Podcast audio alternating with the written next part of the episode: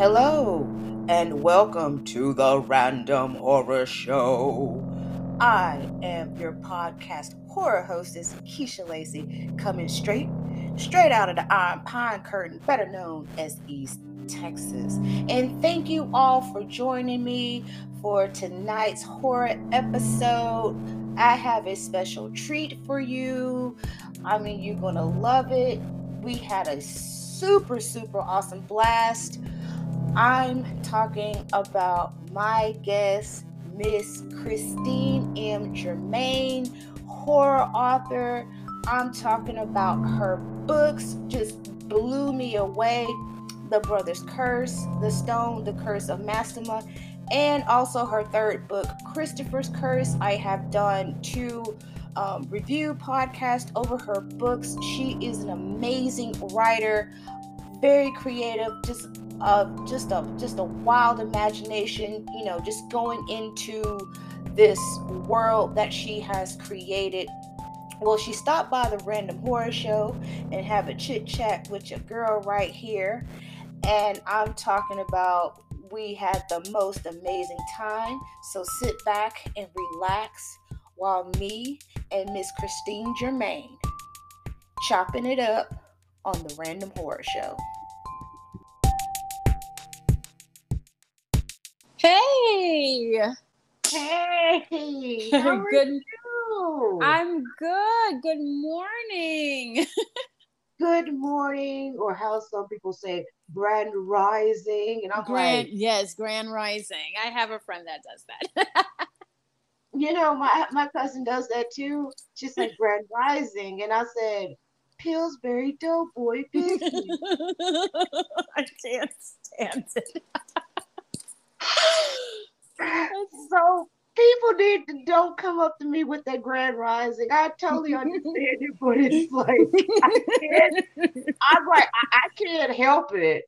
Just segments like that. That's awesome, yeah. Because I was start, I was like, I'm gonna start doing that. I was like, but I got, I have my little pigtails on, and I'm looking like, and I have my coffee with me and my water. there you go. We're the same way. I have my coffee, my water. I did my hair. I didn't know we were doing video, so I already like fixed myself up. I mean, I have work later on, but um, but yeah, you my... know what? That's okay. You all cute and fixed up and everything, girl. If you like had a a, a, a bonnet on and stuff, it's still you oh, still yes. be cute. Yeah, and I already have my bonnet like this morning. I remember I, I was talking to this one of my friends and he um, video chat he video called me at like 10:30 in the morning and uh-huh. he saw me with the bonnet and he was like what is that? I was like, it is a bonnet, dude. Like, oh, he was like, why do you have it on? I'm like, well, you called me on FaceTime, so this is what you get at 10:30 in the morning. Thank you, thank you. Okay. get used to the bonnet. You done already seen the bonnet. You, you already y'all everybody know about the bonnet and everything. So don't even be surprised. Don't even act like you brand new. Okay, cause uh uh yeah, cause like it was so funny with uh I started wearing you know, I was dating this guy and uh, we mm-hmm. lived together and I put my bonnet on at night and uh, he's white and he just and he was just like, whatever. but then, but hold on, that bonnet came off in 30 minutes. they don't that bonnet, that bonnet to- was gone. I was like, well, well I, baby, I gotta protect my hair. That's okay.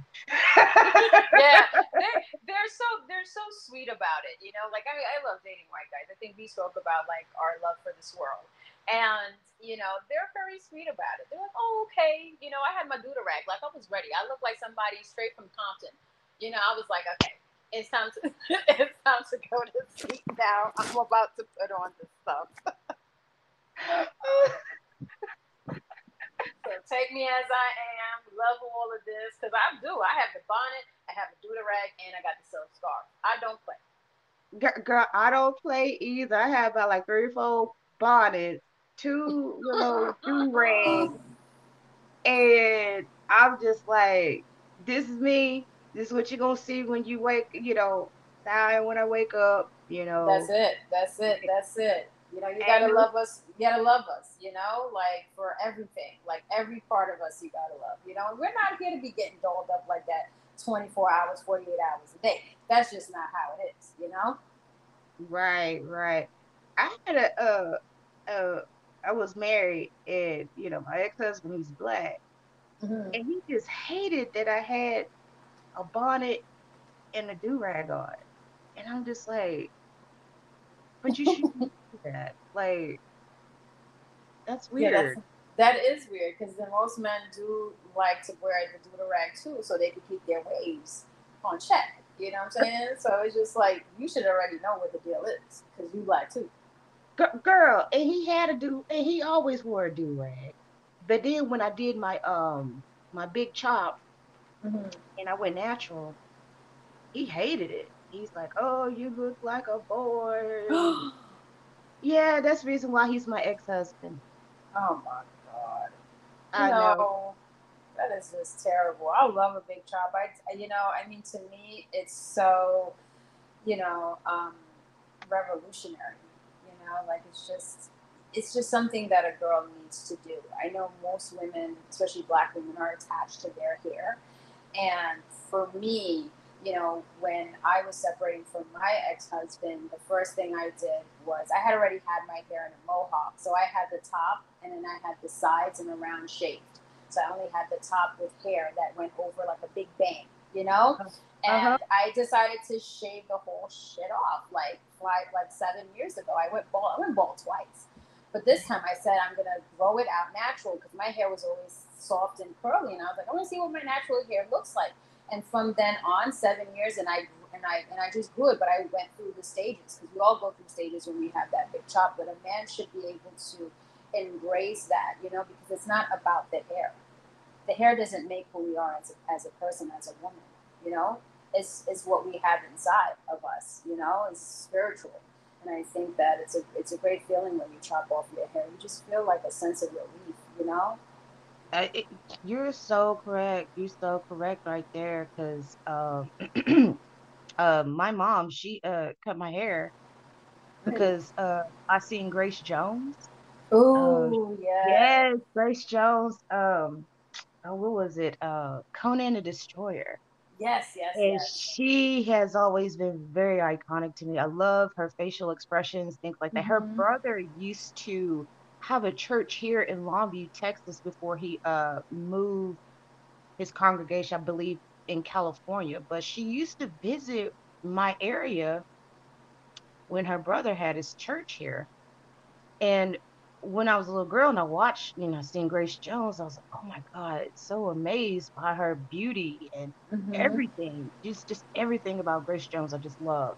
Mm-hmm. And I was like, I want my hair just like Grace Jones. And she cut it and you know, and of course my uh, grandmother and my dad, they're like, oh, she looks like a little boy. Mm-hmm. But I was just like, no, I felt so great just having that little short afro hair and yes, I got ridiculed and teased about it, but still, I loved it. I wore that, I wore afro from like second grade to like fifth grade. Mm-hmm. I, I, I and, and it just started so young because to me it was like not about my hair. It was just, yeah. it's just me being me. Mhm. That's what it is. I mean, like I said, like I, I, you know, if, if, it was up to me, like I would cut it off again. I mean, I would probably wouldn't shave it bald because it was a process. Um, it was a process for the hair to grow back evenly because mm-hmm. I shaved it like a, like on the sides and around. Pretty much like the sides were still like a little bald as the hair was growing out. I had like I documented like all like every month how my hair was growing out until it grew long. So I have pictures and you can which helped mm-hmm. like men immensely. So I put it on the sides, and then my hair grew out on those parts that I kept shaving, and then the whole thing grew out. But it was a process, and then you learn your hair texture and what goes with what, and you know, to me, I was like, you know, when I was in sixth grade, I think like I begged my mom to go buy that just for me. Like remember, like just for me. For me, you see this perm commercial, and you just out here like, um, yeah. So where we do that at? Just for me, and I begged her, and she put this perm, and I and and and when I had it, like I felt great, like my hair was straight and everything, because I never embraced my natural hair. Because the thing is, my grandmother like used to put so much grease in my hair, you know, with my mom. So my mom used to put grease, but not as much as my grandmother. So I think they ruined the texture of my hair. And my mom had right. got my hair straight, straightened, straightened um, when I was five, because I begged to get it straightened with a hot comb. And I don't know if that might have ruined the texture of my hair, because my hair looks like my hair is like the texture of like Tia and Tamara Mowry. Like I have like I don't know if you've seen my hair like very curly. So to me, I was like, how the fuck did not see my hair like that when I was younger? But when I was a baby, I had that hair. But when I was growing up in my preteens, my hair just seemed a little bit coarse. It was soft, but it's coarse. It didn't have those curls. And mm-hmm. yeah, so it took me all these years to like, you know, kind of just like embrace it as the baldness and then grow it out and stuff like that. And I love natural hair. I mean, you know, I think that at the end of the day, you know, it bothers me to see black women not like their own hair, you know? Um, it just doesn't make any sense, you know? Yeah, it, it, it don't. And you know, that, that whole stigma of, of, you know, that our hair is terrible, is bad, and uh, it, it, you know, always so, uh, you know, and that's been passed down from like mm. generations, decades that our mm-hmm. hair is horrible. And I was just like, no, it's not. And mm-hmm. We just, need, you know, we just needed to like get back to what they did long ago of, yeah, you know, taking care of our hair, taking a lot of love, TLC with our hair. Mm-hmm. And, mm-hmm. uh, and my son, oh my God, my son has very long hair. I just did his uh twist, and his mm-hmm. hair is super thick and very long.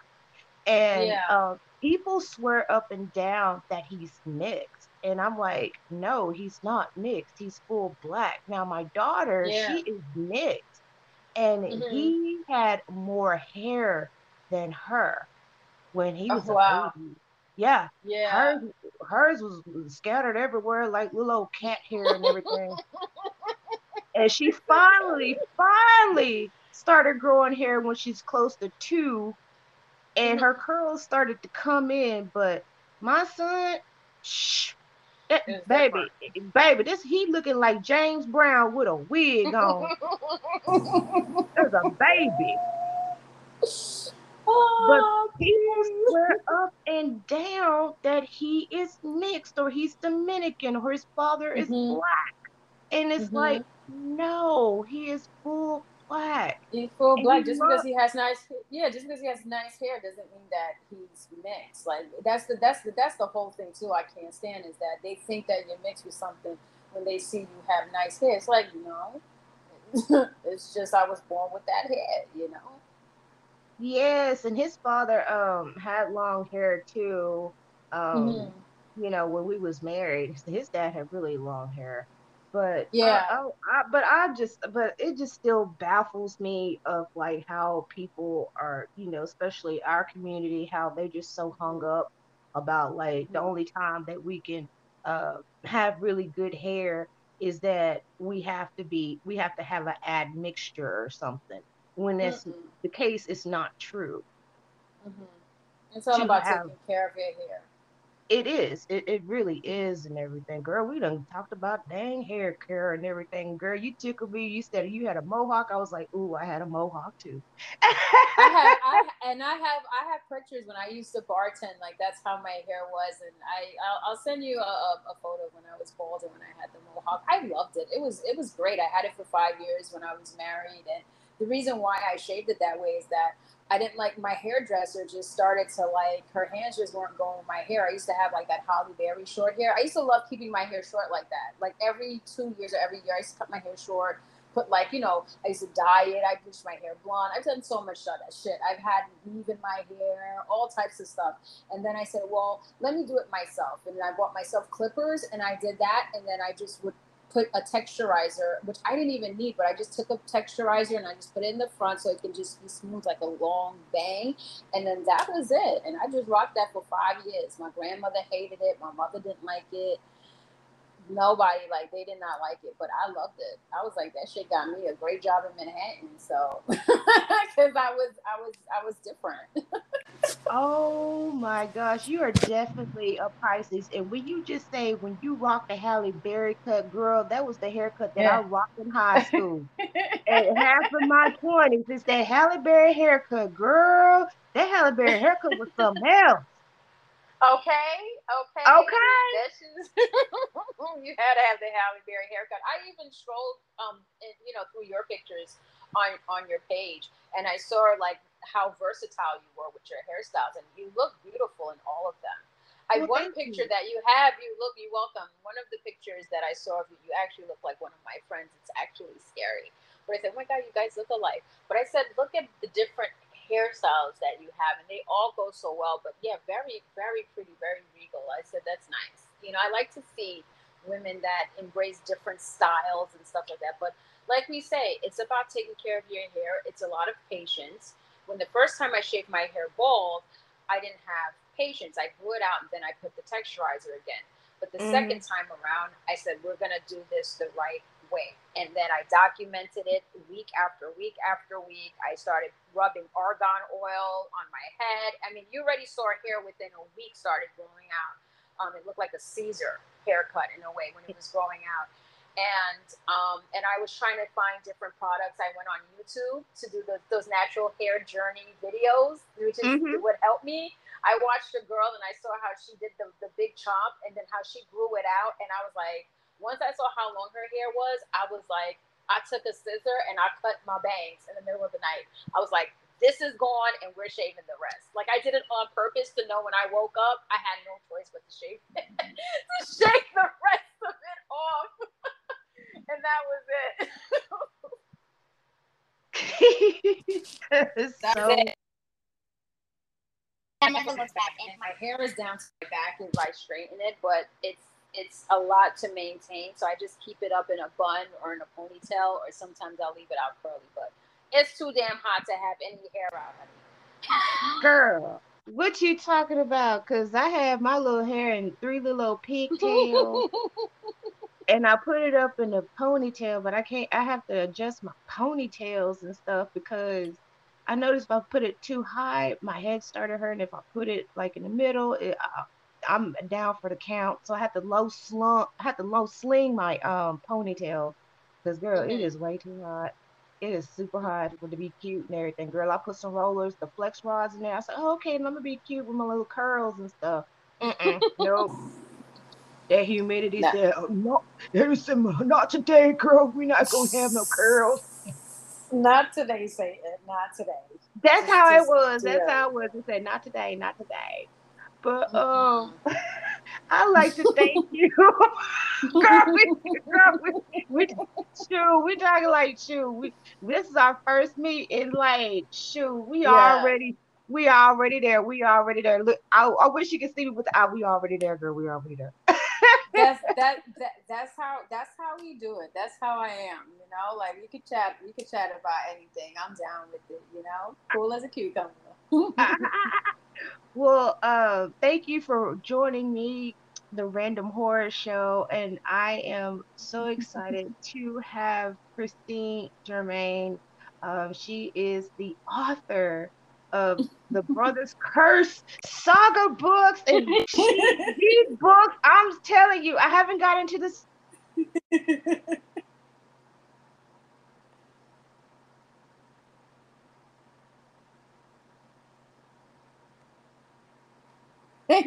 of course, yeah. you know, let our let our podcast it, listeners it, know who you are. Okay, the they already know who you are, but let them know who you are. Yes. All right. Well, first and foremost, the phone was cutting off, so I didn't hear too much of the introduction. So I do want to thank you for having me on. This is really exciting. So, like, I'm just happy that I got to meet you on Instagram. So I definitely want to thank you for inviting me on this podcast. So, um, so as you know, I'm Christine M. Germain. I am the award-winning author of the Brothers Curse uh, saga uh, series. Um, I've been uh, I've been writing since I was 11 years old. Um, I am a film major, and uh, I've studied literature and also right now screenwriting. So um, yeah, uh, I've had a p- passion for writing stories at a very young age, and I'm hoping to uh, to pursue something really big uh, with my series and just you know my my creative uh, work. Well, you're doing a fantastic job. Thank um, you. you really are, and plus you're a film major and getting screenwriting. Oh my yeah. god, like that is like some typical Pisces stuff because we always want to dip dive in so many things, but but yeah. I love that you know the creativity that you have and like you uh you started writing at a young age and i think that is so wonderful because uh that's how stories get started is mm-hmm. you know when you write at a young age you know it's not mm-hmm. like well i went to the uh to the pond and we fished you mm-hmm. i could tell you was like very imaginative and that mm-hmm. instead of just like taking just one simple thing like you can just look at a scene and you just write like this whole four page of like mm-hmm. the animals and the trees and you throwing in all the characters and I, yeah. I love i love that i love that creativity um right there but um you're also I'm just gonna say it like this you are also nominated uh for indie story geek uh, for people to and Ahura just fell down. My Ahura doll just fell down. are you okay? Are you okay, girl? I'm like, what just happened?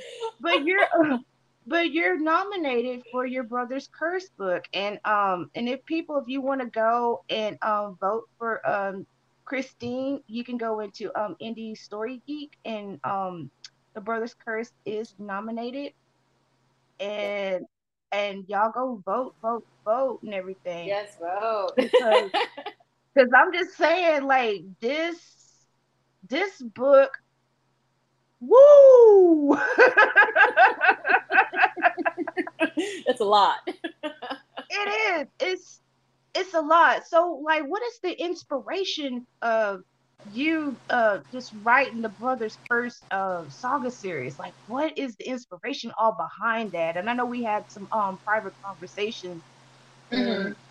there's a lot of a lot of demonology in this and everything you, deal with demons and, and, you know a lot of times there's uh books that vampires werewolves uh mm-hmm. it's always like that main thing that yeah. people uh go to but you actually made demons sexy. I like the way you say that. you did. You made demons sexy and uh, low key. Um, I find werewolves. That's my number one gem. Sexy mm-hmm. and demon. yeah, yeah, yeah. I, so was. Um, I think. Well, for me, when I was younger, um, I like scary movies, but at the same time, I was scared of them. So if I watched it, I was always crying at the end, running to my parents' room, you know, my grandparents' room, want to sleep with them. And they're like, stop watching it and you won't get scared. But I was just always mm-hmm. curious. And, you know, um, I remember when I started, like, even with Werewolves, American Werewolf in London, it was one of my favorite movies um, when I was younger. I loved that. that. I loved Wishmaster. Um, I liked, I loved The Exorcist. I loved anything that had to do with demon um, possession. Nine Seven Six Evil, which they mm-hmm. rarely play, but that was another movie that I loved. The Gate with the little creatures that were underneath the house. oh man, that that movie was cold blooded. Oh, that was scary. Yes yeah that was that was really creepy for me you know that something like that could be hidden underneath the soils of someone's home that's the same thing as poltergeist so with those movies when i was younger i had this fascination with demons but when the mm-hmm. brothers curse came about was that um, one night i was watching tv and um, I stumbled upon Sleepwalkers. Um, and you know they made they had a made for TV, so they didn't show everything. You know, back in the day, they would cut parts out so mm-hmm. that it would you know it was a certain running time, like on regular television. So when I watched it, you know, and I saw the actor Brian Krause, I was like, well, you know, I said this is a good looking guy, but he's like super evil. He's like the shapeshifter, and mm-hmm. you know, and, and him and his mother wanted to, you know, um, you know, they wanted to take the souls of young girls. Um, I guess it was to preserve their existence. I think it was the thing that Brian Krause was the son, and he had to extract the souls of the young women, and then he would put them into his mother that way that she can keep her youth and stay young. Mm-hmm. Um, and then there was a lot of incest stuff going on between the mother and the mm-hmm. son. At that age, I didn't really understand too much of that, what was going on with how they had to kind of procreate to keep their existence going. But there was something about the lore of the shapeshifters and the fact that cats were their worst enemies, even though they were shapeshifter demon mm-hmm. cats. But mm-hmm. cats were the ones that would pretty much put them non-existent. They would destroy their kind. Um, mm-hmm. I was fascinated by that. But not only that, you know, when I saw the the the antagonist, I said to myself, and this is at 12 years old, I said, what if what if that was me as the, the young girl that he was pursuing? And, you know, the shapeshifter guy comes into town and he's after my soul. Now, this is what I came up with that he was after my soul, kind of similar to that, and that he mm-hmm. had a brother that was after me too. There's two brothers. They were after my soul so they can resurrect their father. So mm-hmm. I was like, hmm, this sounds really cool. And I said, well, you know what? Let me write this. And the fact of the matter is that when I, you know, as a young girl, especially like growing up as a teenager, preteen in the 1990s, we never really saw ourselves as like African American women in these kind of like positions in these kind of movies. And I said, well, I would want to see a girl that looks like me in this kind of story. So that's when the Brothers Curse first came about. Um, and then I started to write ideas, and I started it when I was 12 and um, you know year after year i would you know write things down and you know anytime i had an idea i would write it down in my notebook and stuff and it was a short story and i didn't finish it until i was 19 mm-hmm. so after i was uh, after i finished it i wanted to rewrite it because i felt like something was missing in the book. I said it was just too cliche that the demon mm-hmm. is trying to take my soul. How many horror movies do we know where someone's trying to take somebody's soul? You know um, so to me, it was very boring. It was very cliche. And I said, well, there's something missing, and I don't want to use. I don't want to use this soul extracting type story. Um, and if I can't figure out how to write it, then I'm just going to put it away, which is what I did for 20 somewhat years. Mm-hmm. Until four years ago, um, you know, I was at work and I said, well, you know what? Um, let me try to rewrite this story because I lost it in 2012. I, um, along with my home. Uh, so I had to start this book from scratch. Only, yeah, for uh, only memories of what I had of the story. And then when I met a friend of mine, I was working as a nurse. All like around her every day, she would have a different uh, and uh, she put me onto the amethyst. And I found out that the amethyst is actually an astrological. Uh, not, it's like um, not astrological, but it's our it's our stone for Pisces. Yeah, it is. I have two of them. Yeah. I'm holding yeah. one of them right now. that was when I realized that when I saw this stone, and I said, "This is so beautiful." And then when I did some research on it, it's like, "Oh wow, that's our stone for the Pisces." And um, and I said that was the missing piece. I said, "Well, why don't we use the stone as the prop to where we keep the father inside, mm-hmm. and not the the sons have to extract the father and 24 entities from this stone that the girl is wearing as a pendant. And I said, here we go, we got a story. And then I and then I sat down and I said, um, if I had to sit in a theater and, and watch this as a movie, how would I see it start? And from there, that's how I wrote the movie. And I just visualized every single thing the atmosphere, the scenery, everything. And I wrote it as if I was writing, writing a, a screenplay in a way and that's how the story came about and and here we are. Hey here we are with this. And you did not let up. Like there is like no boundaries on the way how like on the way how you had these kills. And it's it's mm-hmm. very gory. And um the macabre of it and I, I i mean i was sitting there reading i was like damn! Oh my god shit she ain't even let up on this right here. Hot that i'm like oh i'm like woo! And i love and i love that. I love when i read any like like horror literature. Mm-hmm. and i i noticed that some authors a little different um especially uh whenever you have a character you know you're killing them off or you know mm-hmm. you describe them the grisly uh murder of like the the, the demon or you know mm-hmm. or vampire or whatever like that um mm-hmm. you know some of them play it safe but you did not play it safe uh within this series you did not play it safe i mean down mm-hmm. to the way they skin them and mm-hmm. and, and, the and the and the and, I, and, and then this this liquid yellow liquid coming out i'm like oh my god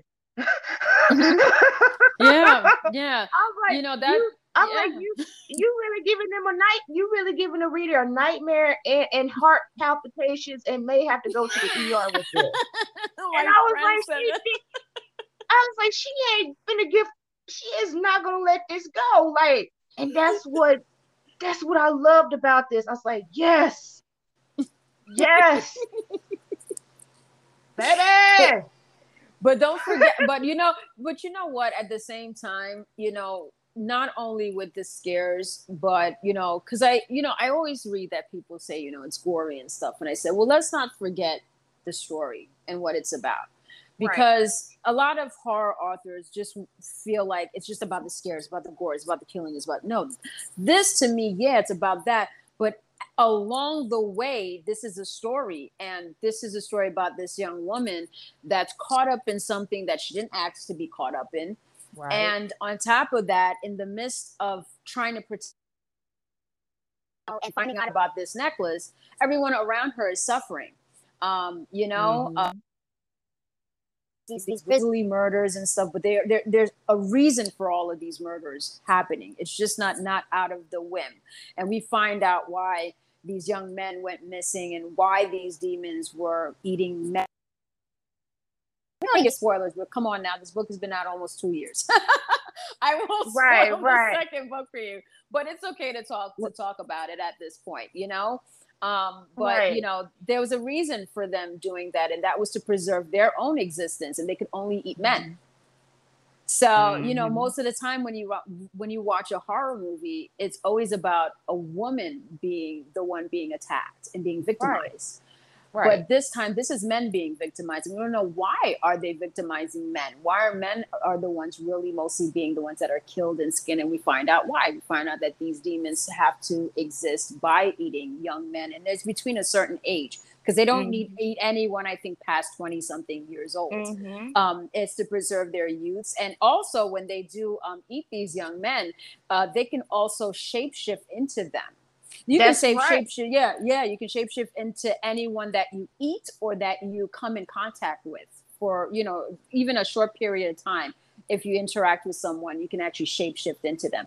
And that was something that was pretty creepy about these brothers is mm-hmm. that um is that one of them you can clearly see you clearly knew who one of them was but the second one was a little bit more um, mysterious and very calculating and very vindictive yes yes and that yeah. brother right there um I, I i was like because I, okay you know jason you know like i was like yeah. all right you know we, we we see like how his uh reaction, you know, mm-hmm. his uh, uh, intentions with the main character, Crystal. And then mm-hmm. what happened? He fall in love with the girl. He fall in love. So you got some, you got some romance with it. But, mm-hmm. uh, but like you said, you got to understand the story. Yes, it's like very gory, scary, everything else like that. And mm-hmm. um, and she did not ask for all this. She really mm-hmm. did. And um, with all these murders, I mean, she has to not only deal with grieving, the grieving process of her parents, you know, Mhm. you know, Mhm. she's back to this small town because of all of this this craziness that's like been happening. And Mhm. then she's finding out more that she has a, an importance of why Yeah. all of this is going on. Um, Mhm. even her Terrence. I love how you uh wrote Terrence and everything because I couldn't stand his ass. But we found out like Terrence is is a demon, you know, Yeah, and everything. And when you said that uh touching or being in contact with somebody, I mean the professor, that Yeah. threw me off. Okay, that threw me off. but we know at the end of the day that he wasn't a demon. He was killed Right. and someone Right. shapeshifted into him. So a lot of people, yeah, some people thought that he was the demon. I was like, if you pay attention to the scene with him and the and the ant, um, because the aunt was was was was secretly seeing him. Because in the beginning, you know, the aunt was dating someone, he just didn't know who. And when you found out that she was dating him, at the end, you see that the demon actually crossed over his body when he was Mhm. leaving the back kitchen. So you knew he Mhm. died, and someone was already prepared, killed him, shapeshifted into him, and was waiting. You know, it's, this person was at least 20 or 30 steps ahead of what was happening and knew, you know, what was going to happen next. Yeah. Yes, and see, and that that was a big surprise right there because I'm like, all right, you know, the professor, you know, he was cool and everything, Mhm. and like you said, when she got there, and then he started talking crazy. I said, "Oh, hold up, that ain't the professor." And the way how oh, and the way how he killed, I said, "Lord Jesus, not the ain't? I said, "No, ain't ain't? No, ain't? No, my, uh, my heart, my heart just sank. I said, not not not the ain't? And it was, and, and I like the dynamic that you know Crystal got into it with her, and you know she's Oh, yeah. mad at her aunt, Mhm. and and she's like super pissed off, and, and I'm kind of like Crystal, like hold on, like I'm just like hold on, baby, you know your aunt, you know she and she's just doing what your mama said, you know, Yeah. and, and she doesn't really, you know, and everything, you know, Yeah, you're the yeah. firstborn, and I- understand your anger and. But I was like, but don't, but don't do your auntie like that, baby, baby. Don't do your. I was like that. Don't do your auntie like that, baby. She, this is so. I'm like, yes, it's so much to to to digest, but baby, don't do auntie like that. Yeah, that oh, was I pretty said- grimy. I was like, oh Lord, and then the auntie, I said, oh Lord, the auntie got killed, and the girl, Yeah. oh Lord, I was like, oh, Oh, my yeah. heart. But but but but shoot, I'm telling you, your characters are like. I like I like your characters. I really do. Thank like you. yeah, uh, the sons and stuff. Cause like one Yeah. of them was an old booty hole, and I was just like, why you, why y'all tripping on your daddy like that? Like we know how, like your dad, we know how he is. But I was just like, why y'all tripping on your dad? Yeah, Philip. oh, Philip was the one that had more of a big mouth and just didn't really get along with him too much. But you find out because I put a little bit like of a backstory how like their family's kind of whatever because their mom left the father um, many Mhm. years prior when they were younger. So you get a huge backstory with you know Sheriff Mills, Justin, and Philip. So you get a backstory with them. There's a lot of surprises in this. You're not even ready for that. There's You so know what? much. I, I- you know what? You say it like that. I think I am ready. I'm a, I think Ty- Tyrone just Tyrone just finished it, and he was just like, "Really, really." Dead, dead. Oh yeah, Tyro react, uh, Tyro reaction like that. Then yes, it's the second book real good. um, it's, it's, I love it. This is actually my sixth time rereading it right now. I'm almost done because I want to read the third one. I haven't read the third one since I published it Mhm. um, last month. And um, the third one takes you on a wild ride that you can't even imagine. It's the longest book in the series, and I hold no bars with that book. And it's not really about gore. It's really a, a story of just ugh, i can't even i can't even get into it but it's really this story is coming about. I'm working on book four right now um What? and uh yeah i just got my book cover. I can't wait to reveal it next year and i want to reveal the book title at the end of this year and um, i'm just really excited. I mean this actually turned into a whole universe. When I was little, it was only a standalone book. It was only one book. Even four years ago, when I finished it, it was supposed to be that. That's it. At the end, I was going to have Crystal kill Jason, but then I thought about it, and then I started getting all these visions, and you know, turning her into this manipulative, evil person. You know, because now we know that she's being possessed by Mastema and all these demons. So she's been being possessed by twenty five demons now. So I don't even have to tell you what's gonna how Girl. Crystal changes and what she does and and how everyone around like in danger pretty much and there's people that get sh- turned into shapeshifters that you wouldn't even guess i mean it's pretty wild it's bad I, yeah, that's the reason why I was just like, yes, this right here, and especially at the end where uh Jason he was like, Oh gosh, are you okay? And Yeah. these surprises. It's like it's like jokes like off of uh Dexter surprise, motherfucker. And it was a, it was a dad. daddy's And I- back I said, oh, I said, oh, they gave me a heart attack right there. She's like, surprise, motherfucker. But it was of the dad, you know, inhabiting her body because she crushed the uh the uh the yeah uh, yeah inside of her. yeah And that is like that that move right there. It was like, what is she doing? But then again, I got to thinking about. I said, oh, it's gonna be some more chaos down the road. That's what I can't Yeah. wait. because she was told wait.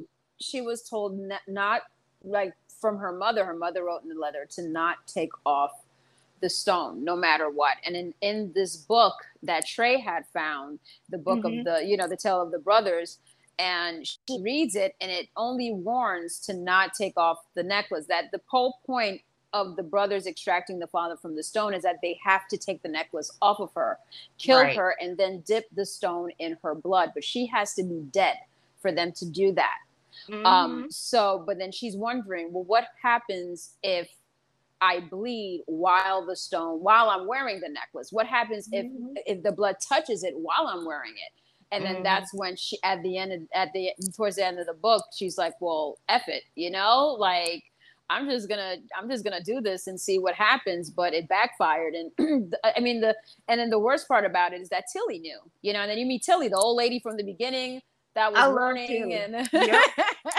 the southern the southern belle Mhm. Oh She tickled me how she came up in the police station. I was like, yeah, she tickled me. I I love this little old lady, Tilly, and everything.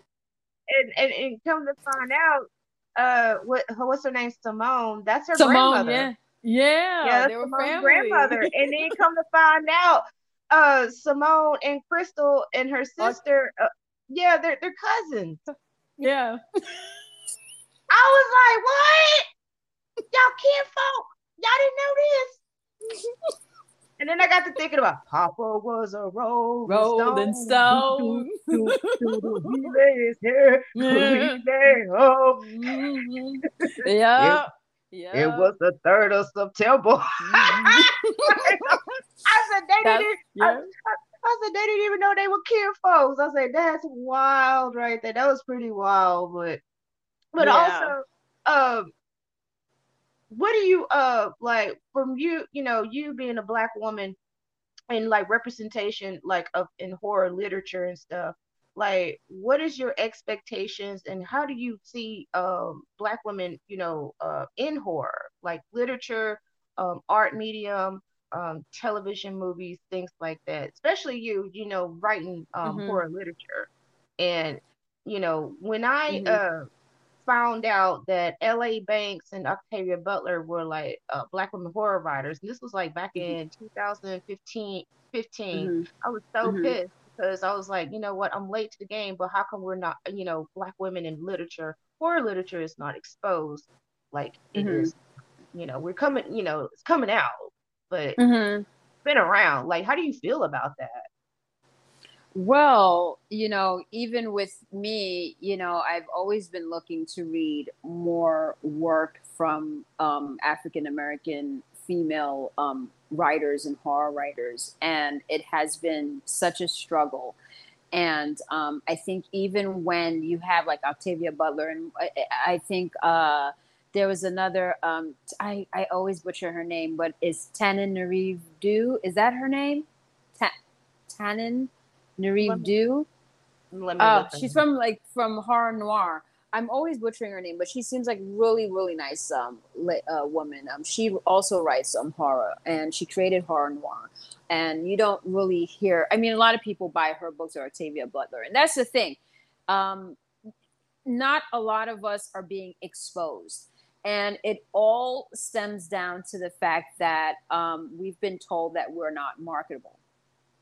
And that's why we don't see enough of us because I guess they feel that we won't sell as much as our, you know, white counterpart. Like we won't sell as much as, let's say, a white female horror writer. Um, I don't really know why. Um, I do believe that in time, uh, we will be seen more and heard more. But I think within the community, that's where it starts.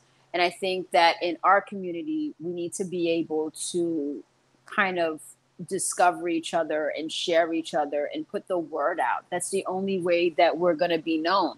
You know, at the end of the day, um, we want to be seen, you know, and we want to be heard, but at the same time, we're we're being kept hidden Right. you know even by the same people that want to that want to see more of us are the ones that are keeping us um, hidden.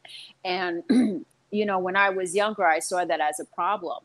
Uh, when i was 11 12 years old you know um, i i felt that as a little girl that um, you know i'm watching all of these different movies and seeing a white female protagonist and in you know in these situations. And i said well why can't we see more of us i remember speaking to tyrone and he spoke of abby and i've never seen that before i actually watched a little bit of it um, on youtube it's pretty crazy you know her being possessed by sexual demons but to me like it was pretty cool seeing that you know it's kind of like this hippie 70s jive type horror esque Mhm. movie but Mhm. I loved the character, you know. I mean, she was badass.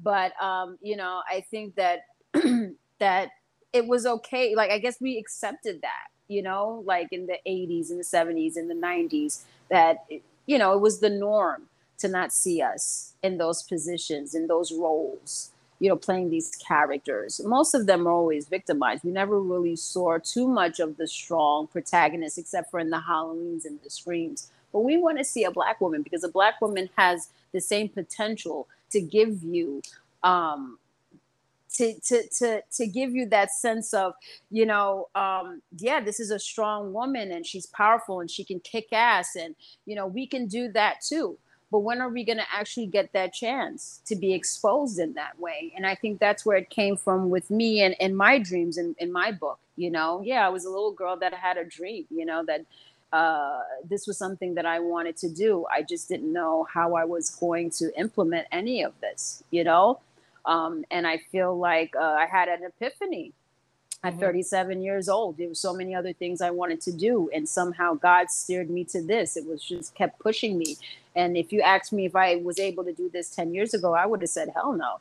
There's no possible way I could rewrite this story. I don't even know where to start and I took one standalone book and turned it to a complete universe. And I, I, feel like at the end of the day, my job as a black woman is to make sure that I, if I could be the first black woman self-publishing author to get this story out, I'm going to do what I can to get it out because it will be out. I, I want women of color to be able to embrace this. There's too much of us embracing stories, you know, that don't, um, that don't properly you know just it just they don't show us you know in in in, in a right in, in in in a way that we want to be seen you know like i was reading a book um, by a popular male white male author, and he killed off the black girl, and she was the strongest character. She was the strongest character. She's actually the one that helped out to, to, to keep these these other white girls alive. And he killed her off. He killed her off and used her as a prop in the story, where everyone was just trying to find out who killed her and everything like that. And I said, Really? Like we couldn't keep this one black girl going. And I didn't even finish the story because I said this is this is bullshit. I said I, I don't want to read this, you know. And I was in I was in a book club, you know. With, I was the only black girl in the book club, and I and I told them I said I can't read this because they killed a black girl off. I don't think a lot of these girls understood where I was coming from, and I didn't really care. I just said I'm not reading this book anymore. I'm not doing it because we're not being represented in, in the right way. We're represented as hood, represented as as uh, you know just trash, and that's mm-hmm. not what we are. That's not that's not who we are. That's not what we are. You know, melanin women are very beautiful. We're very strong. We, you know, just persevere, and um, that's something that I show in my character, Crystal. Yeah, she's not perfect and mm-hmm. yeah she's a, she's a strong protagonist but she makes mistakes just like everybody else but she learns from those mistakes and she figures out a way to make things better and that's what i love about her and i want a lot of women even more women of color to embrace this character and and, and to read about her you know because as you keep going as you keep going with this novel you're just to be like you know this girl needs to be the final girl where's our black final girl you know, like our real, real deal black final girl. And that's my job to make sure that that happens one day. And I'm not to stop till that that happens to get this story out, to get this character out, to show that any black women can, you know, create a story and and that we're going to be seen more. That's just the whole point, you know? Yeah, for real. It is. Because I mean, I don't even blame you for not continuing that book appealing to black girl. Mm-hmm. I'm just like, what? That don't even make sense. I'll put that damn book down so fast. But you yeah. know, I, and I and I looked up the lady that you was talking, Tanavir Due. Mm-hmm. I'll okay, tell you, I'll be chopping her name up. My bad. just slaughtering her name, just just there. Yeah, I, I don't mean to do that. I just looked her up, but you know, um, we do like like in like what you just said. Like I can I could not stand how they represent us in care you know as characters movies television everything else it's two dimensional like you said we, we look like trash and or we like hood or or we, mm-hmm. we you know, feeble minded and and i was just like what you know i'm just like mm-hmm. and i'm like it, it's more to us than just these stereotypical roles that they uh write for black women and mm-hmm. um you know even grow you know we're around the same age and you know of the movies and stuff like you said the horror movies we just didn't see enough of us um mm-hmm. i was watching uh was like nightmare on elm street was it uh, not Dream Warriors, but uh, it was the fourth one where they mm-hmm. killed off the main girl, and then here comes Alice, and she had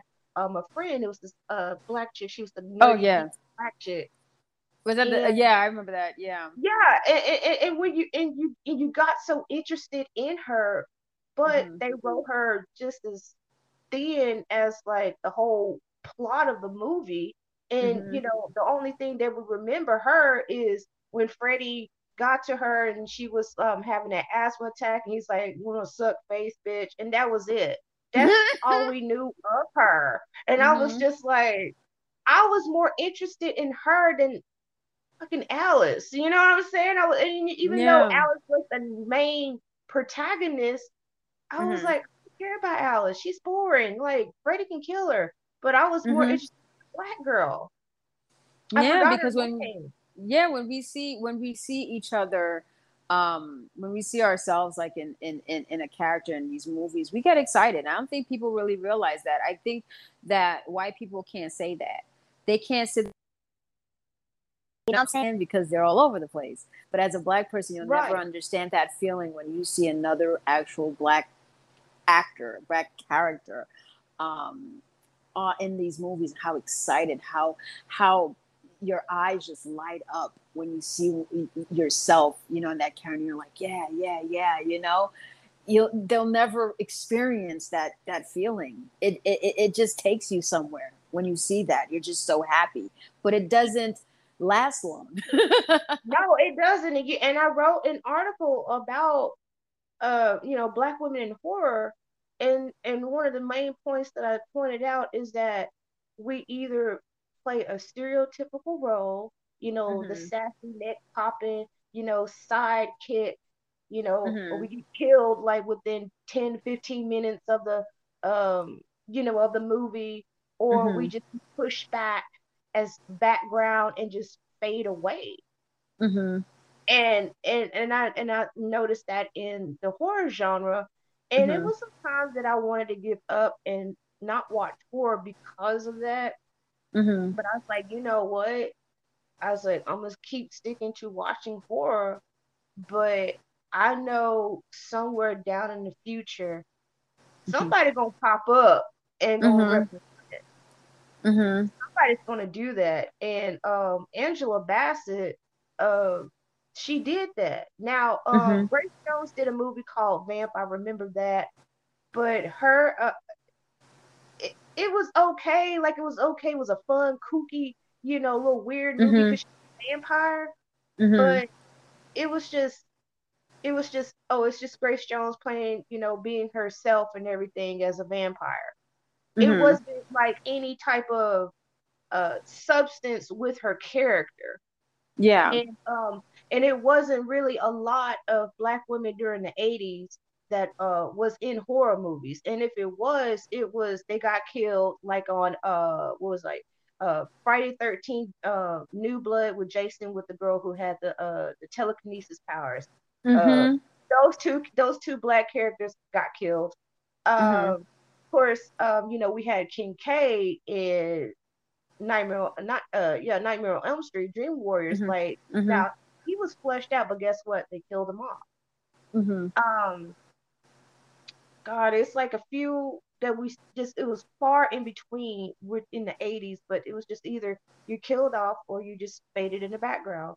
But I mean, we um, were we weren't we weren't valued in these it type of in, in those type of movies. And even if like when i watched Horror Noire um, even the actors that played in these um, well-known actors that played in these movies said how you know these weren't characters they wanted to play but because they needed a check they took they took the role. So even yeah. though we sit here and of course we say well you know we're depicted in this way think about it the writers of this movie, directors, whatever, they put this together. They create this character, mm-hmm. but it is the actor that that takes these roles. You know, so yes, they they they they they allow themselves to take on these roles that are demeaning. Even though they don't want to they have to because they need to survive. And that's the whole thing in the film industry is that people will take whatever they got to take so they can put food on the table. Even though they don't like it and they don't accept how they're being put um, you know they're being put out there. And we've seen it over and over again decades and decades. We've seen it in in um uh, Scream, you know, Scream 2, Jada Pinkett, you know, and dies in the beginning. You know, what was it with, with uh, was it um, Omar Epps? Yeah, Omar and they died, and they died in the beginning. And then you had Elise Neal, which obviously was the friend, the sidekick of Sidney, you yes. know, but of course they killed her off. Such a strong character, loved her, just yes. had this sass, was great energy. And of course, they had to kill her off. Pretty much like, and then they killed off um, the the black guy that was uh, played uh, Rudy's best friend in Cosby Show. He was in Scream Three, and he yes. played Randy uh, for the Stab movie, and he got killed as well. So it was like we we just were not like valued. Well, actually, no. I forgot his name. Uh, he's the. I think that was was that Tisha Campbell's uh, husband. He played the uh, camera Dwayne guy in Scream Two. Yeah, that he yes. uh, played the camera guy uh, for Gale yep. Weather. Dwayne so he actually yep he actually survived, but he survived because he dipped out after like after Randy died. He was like, "Yeah, I'm done with this. Like, I'm not." And then he came back. he came back man, for his job, and she's like, "Where have you been?" He's like, "Uh, yeah, we don't survive in this shit. I'm out." So he was the smartest person to leave and then come back at the end, and he survived. So that was funny. I I enjoyed that. But um but you know this is where like you know even when you see jordan peele which what i love about him because you know when i watched get out to see that two black men got out of this situation um alive and was able to survive this debacle of crap you know that was going on in in this little town or whatever um i said yeah we have somebody but we're not going to only have jordan peele we have Jordan Peele opening these doors a little bit, and I think it's because of the death of Wes Craven that now he's able to kind of get, you know, sometimes right. some doors have to close in order for other doors to open. It's just unfortunate that we lost you know, a really great film director, you know, um, of, of all time. You know, Wes Craven was absolutely phenomenal.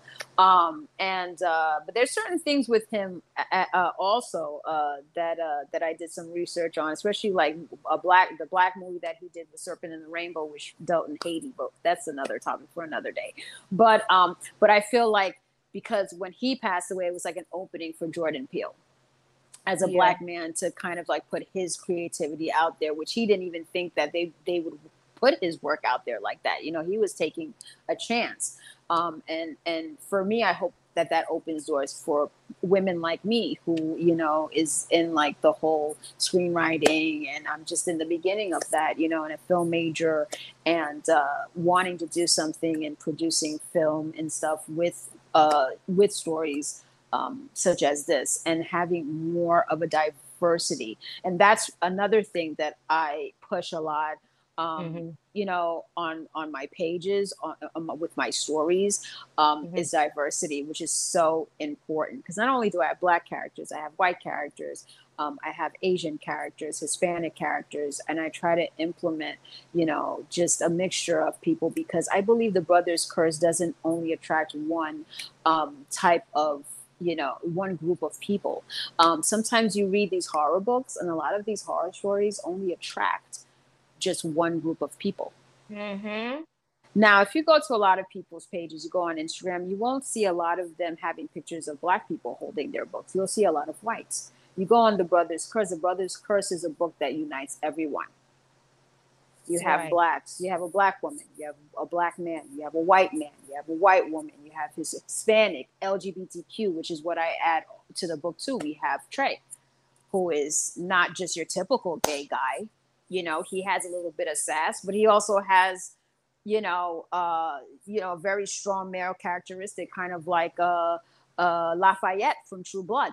You know, he has like you know just that that that feminine but also that you know don't mess with me. And that's a very strong character. I mean this guy goes through a lot of hell you know?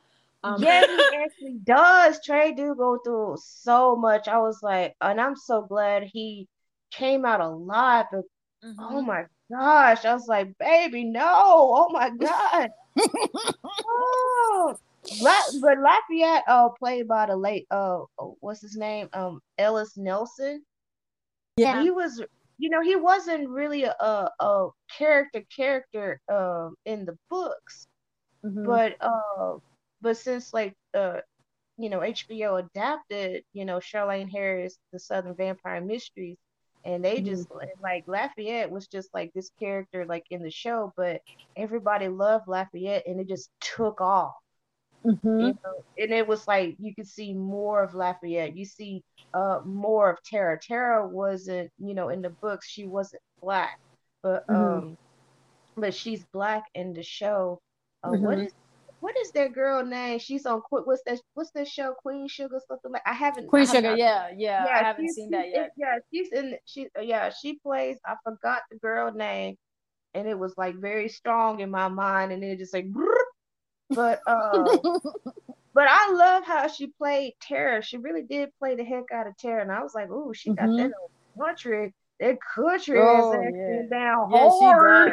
She does. She does. I she does. I love her interaction. You know, with her and Lafayette being cousins, and I just, you know, to me, True Blood was to me was it had that little bit of like that diversity. You know, with her mom all acting all crazy, and then she turned into some like church lady towards the end you know, I didn't like the fact that Tyra died at, at, the last season. I hate the last season. I just want to make that clear.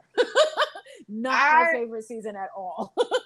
I like stopped watching it because like it just seems like it's just like gratuitous sex, sex, sex, sex, sex, kill, Mhm. sex, sex. I'm just like, come on, where's the story at and everything else? Mhm. Because like at first it came out like, oh, it's a little sexy, sexy, you know, it's like, Mhm. oh, shit, you know, Mhm. how skills and everything else. Mhm. But then it just got extremely just repetitive with the with the sex, and I'm just like, look, if I just want to Mm. watch porn, I just go watch me a porn. but I just watch vampires and the whole story and Mhm. Bill and god dang Sookie uh, I got on my fucking nerves with all that. Ah, I'm like, about this time, Heifer, like you got these fey powers. You should Yeah. like get your ass out uh, uh, uh, some shit this time. You, I was like, Lord have mercy. I said she just got on my damn nerves, and so I just Yeah. watched the other characters and just you know just put a block on Sookie's ass and everything because she. I mean, I love Anna Paquin and stuff, but God, dog, she just got on my fucking nerves playing Sookie. I met I met I met her. We did. Oh, a- you we- we- have. Yeah, we danced together at a at a, a ballet studio in Manhattan, and uh, and that was the first time I, I met her many moons ago when she played Rogue um, on X Men.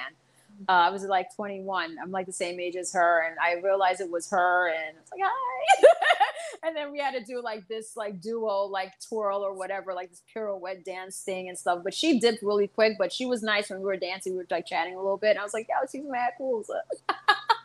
She, I, I mean, I know she is mad. I can tell she is mad cool and like, and she does. She does. I mean, she's been acting ever since the piano.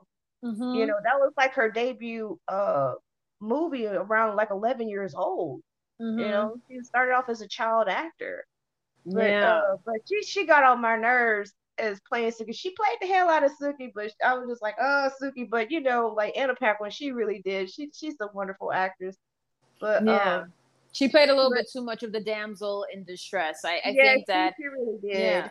Yeah, my only favorite season, and I just bought this on eBay because I couldn't find it anywhere else, was season four, and that was with Marnie when she was like, she was making like when she was like possessing the vampires and making them go out in the sun, and she turned Eric into like this sap, and that's when like Sookie and Eric had sex throughout the whole damn season until like uh, um, Sookie zapped him with her Fey powers, and then he went back to Eric. Eric of being like like this Sookie's bitch. it was such a good, good like um season. Like I love that season so much. But yeah, I mean, she was too much of a damsel in distress for me. But that day, that day, Marnie was something else, and you know that uh the actress who played it, that's Mhm. Petunia off of uh the Harry Potter. Potters. I was like, look at you, Petunia, you finally got your powers, even though you skipped Hogwarts, you done went to somewhere else. She was on Passions. Yes, she was. She played. She was. She. She was the butch that was with the the the one that was obsessed with Luis. She used to date Luis, the one with the what was her name with the short black hair. She was crazy. She was the one that hit Sheridan in the basement while she was Oh. pregnant with Luis's kid. What was her name? And sh- it was her and Marnie, and Marnie was the butch. Remember with the grandmother and stuff, and they were trying to hide like um they were trying they were hiding like Sheridan. Oh my god, no, to Yes, yes. Oh my God. Oh my God. I know. Oh, oh, I forgot. I forgot the name of the lady, but I know exactly what you talk because she did. Damn. Uh, uh, uh, uh, uh, uh. Oh. Had, oh God. I forgot that. Oh crap. I know who you talk because she was, she was, she girl, she was Looney Tune. She Yeah, did. she- She, yeah. was. I can see. I see her face. Beth, Beth, Beth. I was just Yeah, googling it. yeah.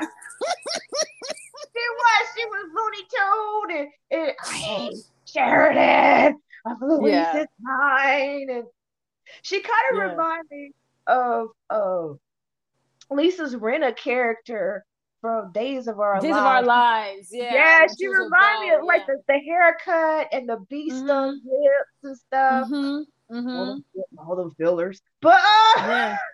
Because that, that took me back when you were talking about passions. When I saw when I saw Marnie, I said, "Oh wow, she was the she was the butch that was helping Beth to because she liked Beth." and then you know when they kidnapped Sharon and put her in the basement. So it was just so funny to see her in that, and I could see that because she's always kind of like in these supernatural type you know shows. And I, I love that i saw her just in that character. I love anything with magic and witches. And and that's another thing i like to implement in my story. So you know you take so much when you watch like these shows even a soap opera like passions with the drama and and you know uh, mixed in and stuff like that. I love a story. You know, there's so much you can do with a horror story, and horror should just only be horror. And that's why I implement thriller and mystery and romance and and and and just all these other things that you can't even put the Brothers Curse in one element. It's just like it's it's just filled with so much more, you know. And it's all about the story. If I can take you to another world that you know c- kind of like like a soap opera type thing but with demons you know then that's mm-hmm. that's good you know that it's all it's just all about enjoying the ride i think people take reading stories you know so serious you know i don't know what people are looking for i think people look for who's reading what you know? And that must be popular because if that person likes it and and then then you know we have to get this book. And granted yeah the brothers curse is out and people see it. And i know people would love to grab it but you know i don't think they want to give me the credit as a black woman. And i that's where i that's where i say how do how do we as as black content creators and black women in literature um, get our verse, voices heard and our names put out there so people know who we are. Because i'm not writing just for myself i'm writing for you. I'm writing for all those those other black women all all different kind of women out there.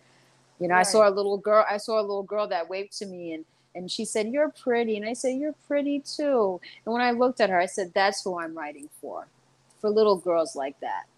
You know to see themselves in that character. That really solidified myself as a writer is that that's who i'm writing for you know, it's not just about making money because you don't make that much money. Not right now, not in the beginning of, you know, your stages as as an author. My goal is to get the story out. Is how this story impacts you know someone like you you know you know listening to how you felt about you know certain scenes in the book i would love to watch the movie with you like if this turned into a movie you know you gotta come and, and watch it with me hold up hold up, hold on.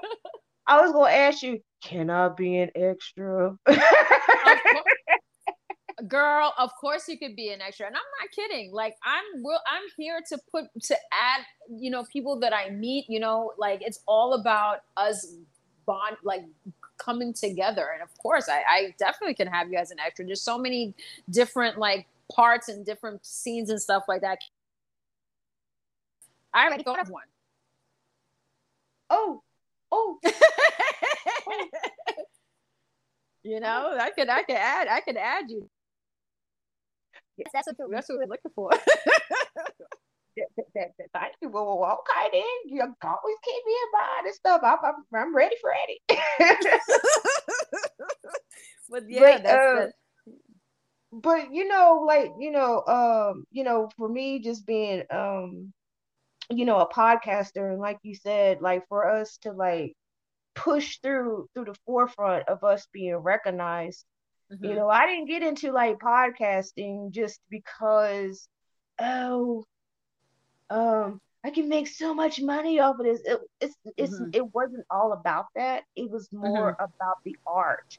It's mm-hmm. more about me as being the storyteller of like mm-hmm. my my perspective as a black woman of how I view different horror movies, you know, different genre mm-hmm. like uh, science fiction, fantasy, and things like that. Mm-hmm. And and and I know like when um and, and you know in our community it's like uh, you know it's it, you know it took a long and it really it took a long time for our community just to be accepting of black people and you know loving cosplay and anime. Mm-hmm.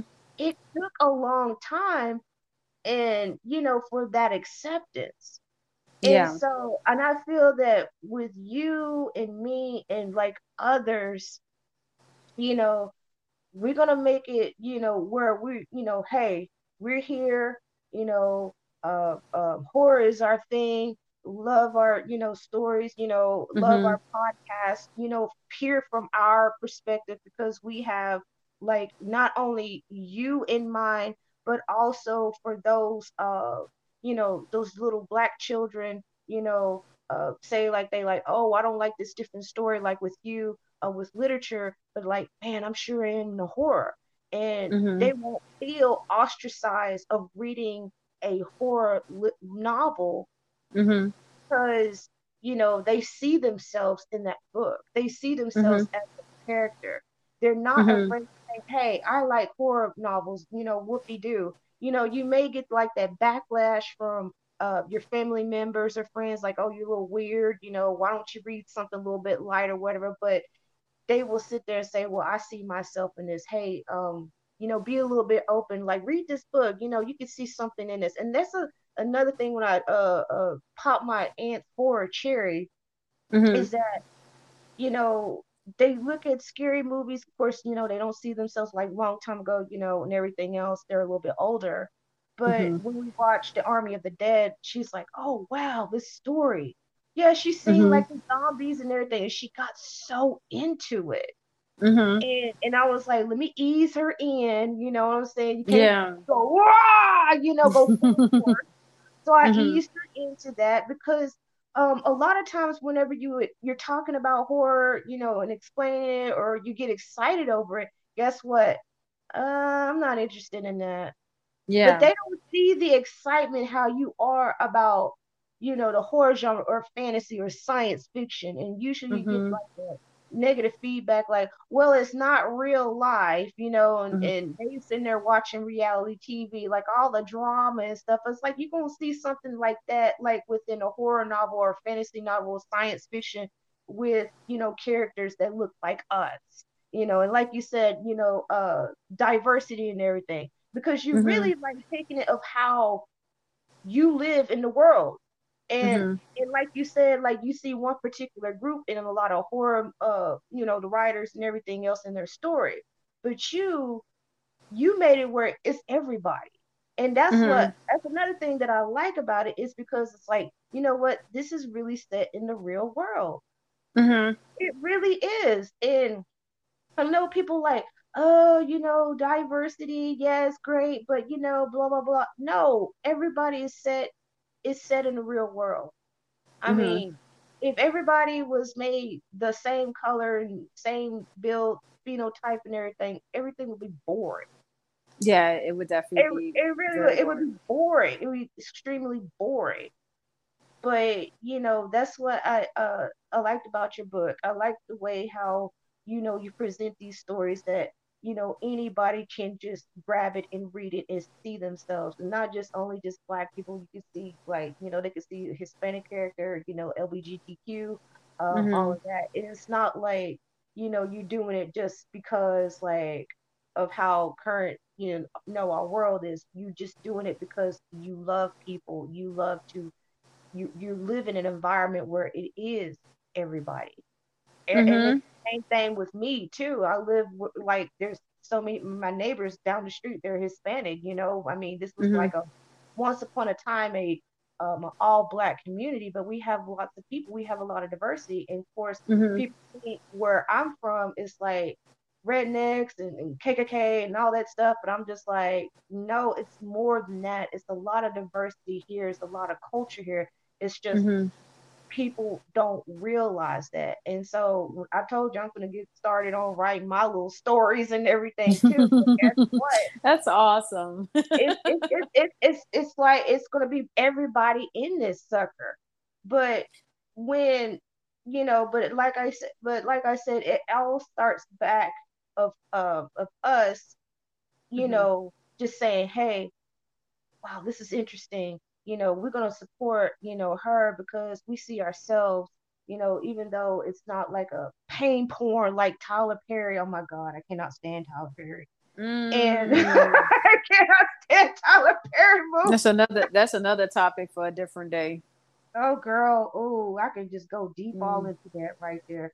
But you know, and I Yeah. and I feel that like, you know, a lot a lot of times we do need to be a little bit more openly of just not seeing ourselves in, you know, drama, pain porn, uh uh reality TV. It's just more Mhm. to us than just that. And um it's just more of just opening our mindsets, and especially within our community. Mhm. Uh, this need we used to be uh, relished and celebrated, especially in the um, Harlem Rela- Renaissance and back in the Mhm. day. We, we we we used to have that. You know, yeah, we to, need you we, know, we need that. Hurst.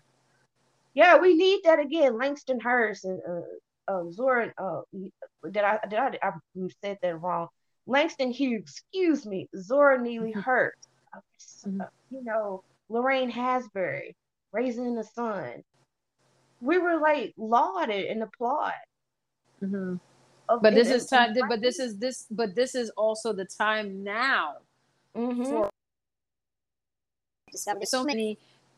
It's you know you can praise the same people for so long until now you start discovering new people you know in this generation that have these Right. stories you know the worst part the worst thing is to you know have something and keep it hidden there's people that have um, imagination that can run wild and they can create multiple stories you know to last a lifetime. But some people just don't even have you know um, the strength you know within themselves to do that because they already think you know if i do this who's going to read it?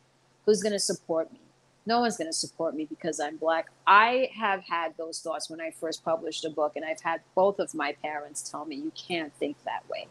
Um, you can't think because you're a black woman that you can't make it. But this has always been something that has been such a huge insecurity within myself. It's not my work. I love my work. I think that this this this story will come out. Not that say if it's going to come out it will come out one way or the other.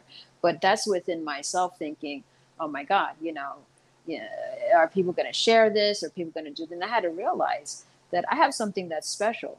Whether or not mm-hmm. you support it or you don't support it that doesn't mean i'm not going to make it one day with this. It's just that of course you know i have to push you know hard every day. But I realize that I am grinding every day, and what I'm putting out in the universe is coming back tenfold. And I see that every day. People see what I'm doing, and people reach out to me, such as yourself, you know, to come on a podcast, and I'm very honored. You know, that was a thing that I wanted to manifest this year. Last year, I was doing the segments with speaking to my readers. This year, in January, New Year's Eve, I said I want to do podcasts and YouTube videos and try to get myself into that. And long and behold, you know, starting in January of this year, I got invited to my first podcast on YouTube and and it's just keep going and I keep getting invited and people reach out to me, you know. When you see somebody working hard every day, you know, you're like, you know, we want to know what's going on and, and and just because you're rooting for people and supporting people, that doesn't mean that they're gonna forget about you. That doesn't mean that you're you're not important you are important because you're you're the reason why I'm where I am.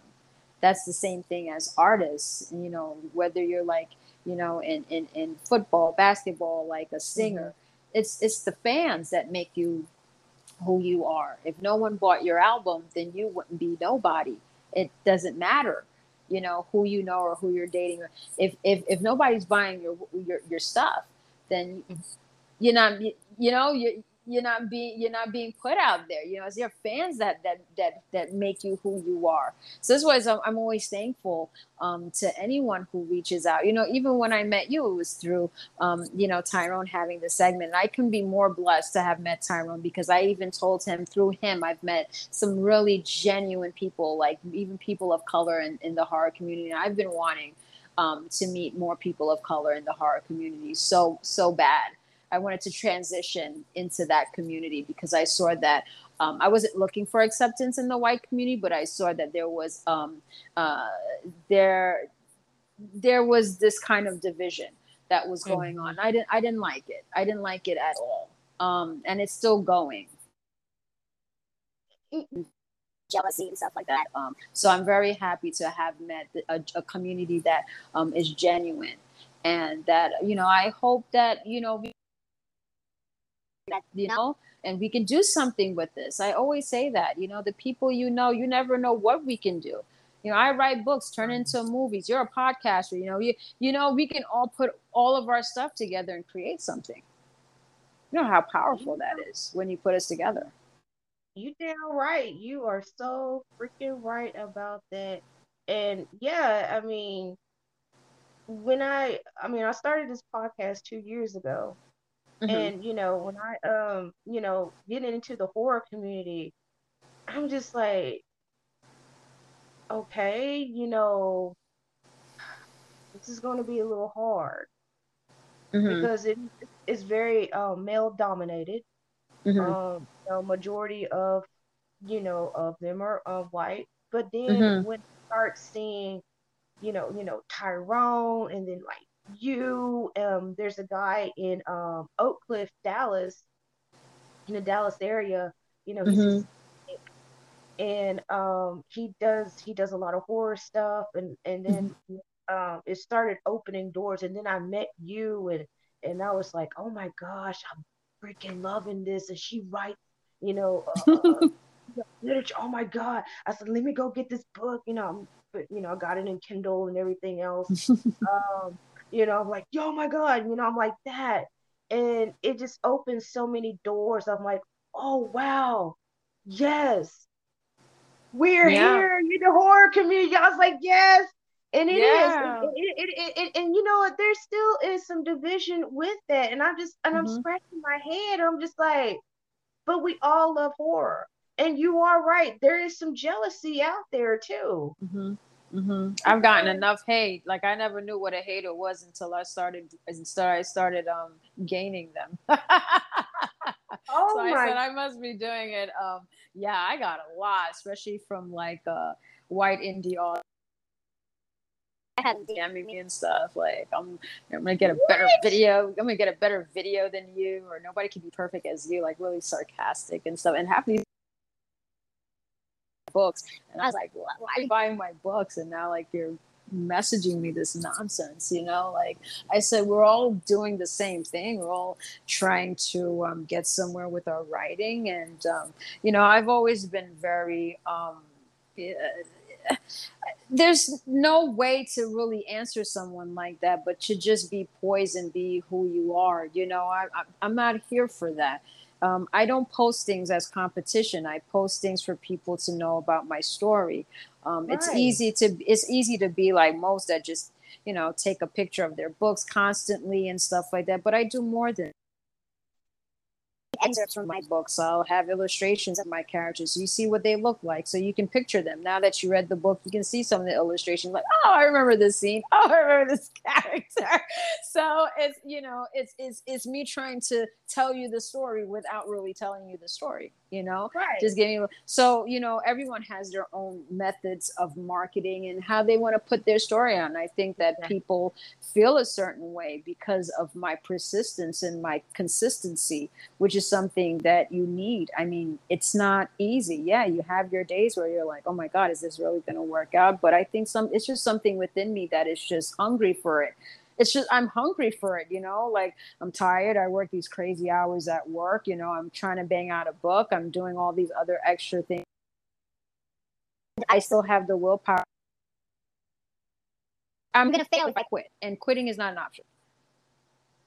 Right. and I, you have something that you love very much and you're going to do everything you can to get where you are. I'm not going to let somebody stomp on a dream i had when i was in, in sixth grade. You know i was bullied in school. When i started writing was a lot of times that my grandma wouldn't let me go out and play with my friends and stuff and i used to just stay in the house and watch tv um, you know so that's when i started putting my little creative mind and you know into like a, into a piece of paper and i just started creating my own little world because i felt like my characters were my friends when i didn't have any and i'm not going to allow somebody to, to take that away from the younger me that that Right. had that dream and that's putting that out in the universe.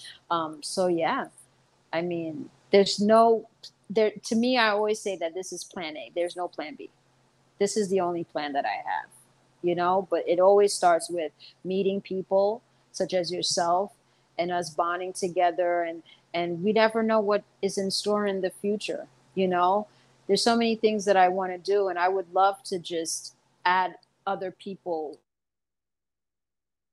um, into that Mhm. that that universe where, where I'm trying to go, you know, and it's very hard to meet genuine people these days, especially um, you know on these platforms and stuff like that. And I'm looking to be around people who are serious, people who are doing things that they love, who have a passion for horror.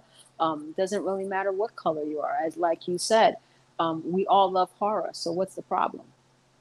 There's no different kind of horror. Horror is just horror. Bars, bars, bars. You make me like throw my little New York accent, you know? Said all right. Said all right right there.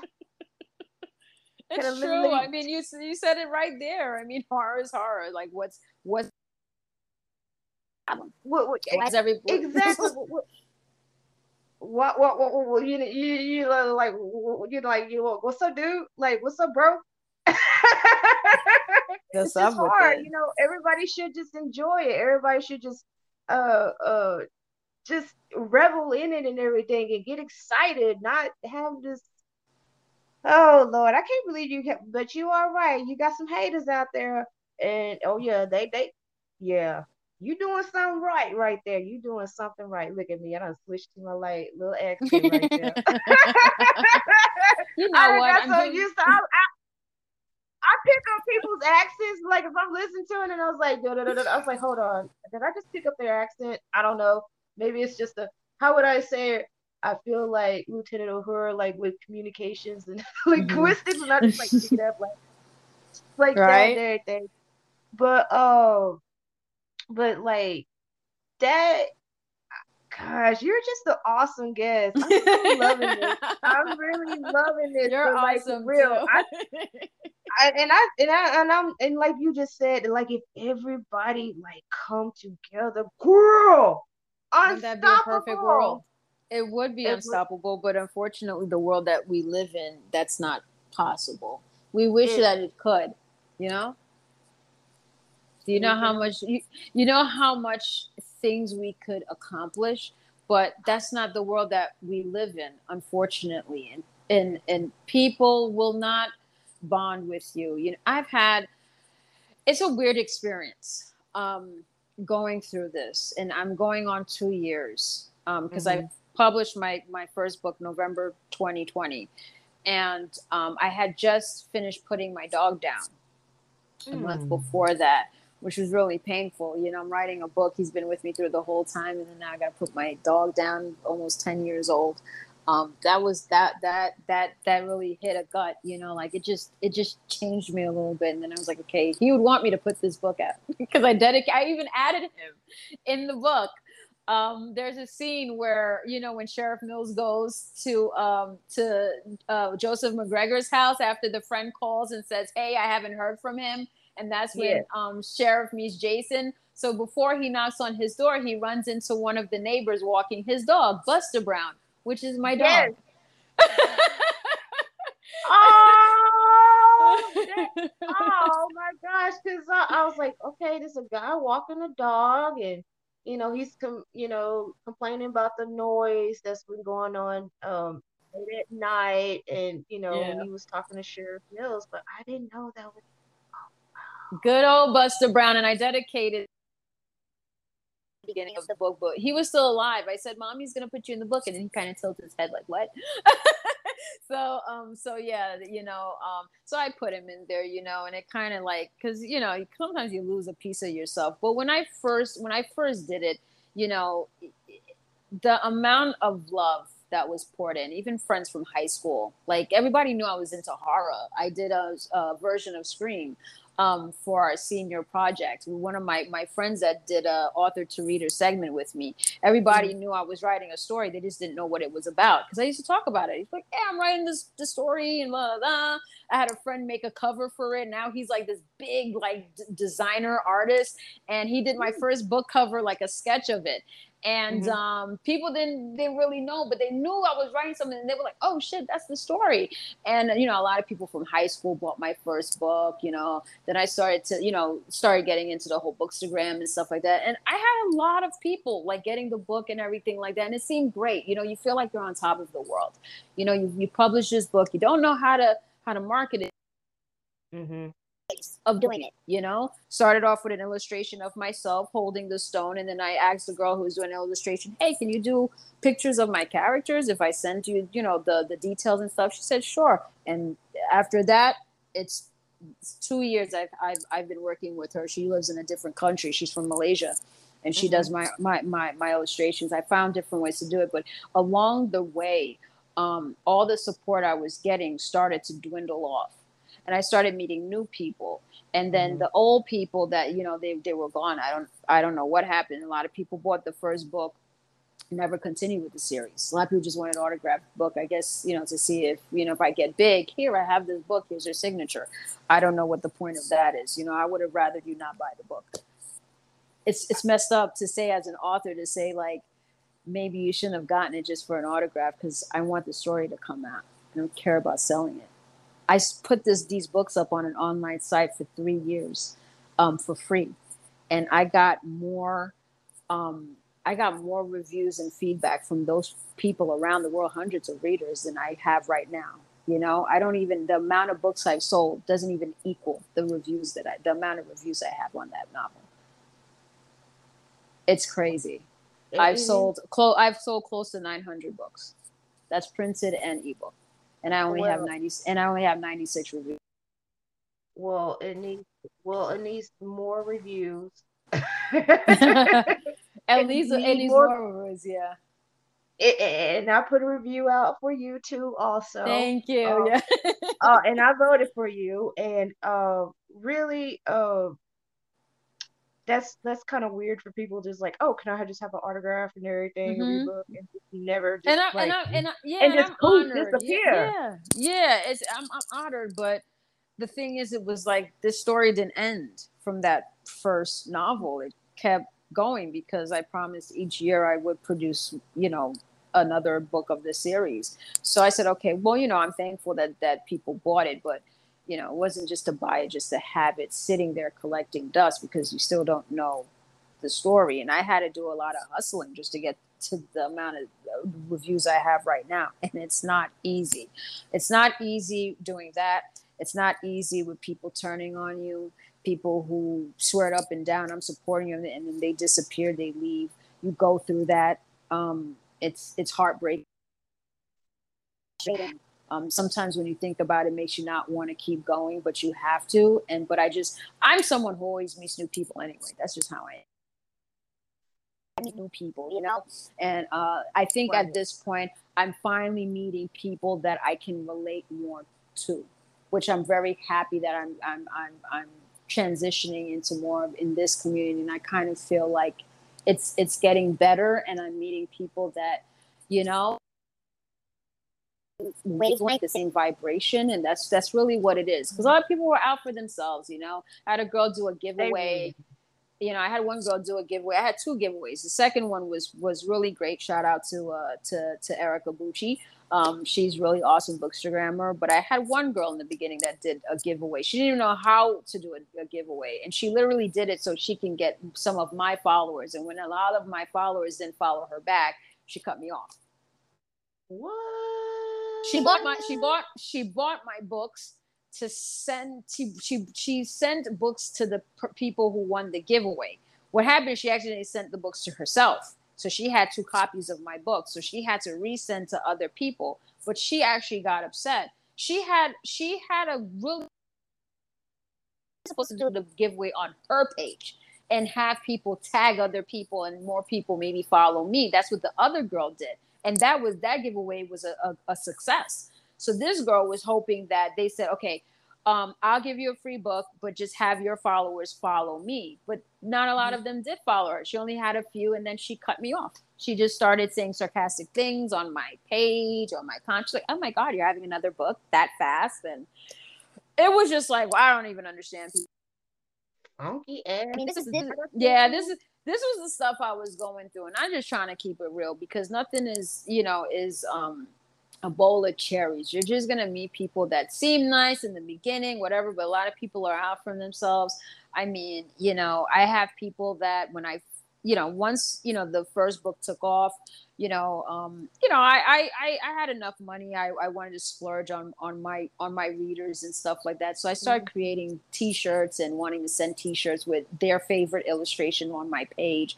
A lot of people, the few people I send it to, are still wholeheartedly like loyal friend, loyal fans and good friends. Some people I did send a shirt to kind of cut me off after they got the shirt. They stopped reading the series.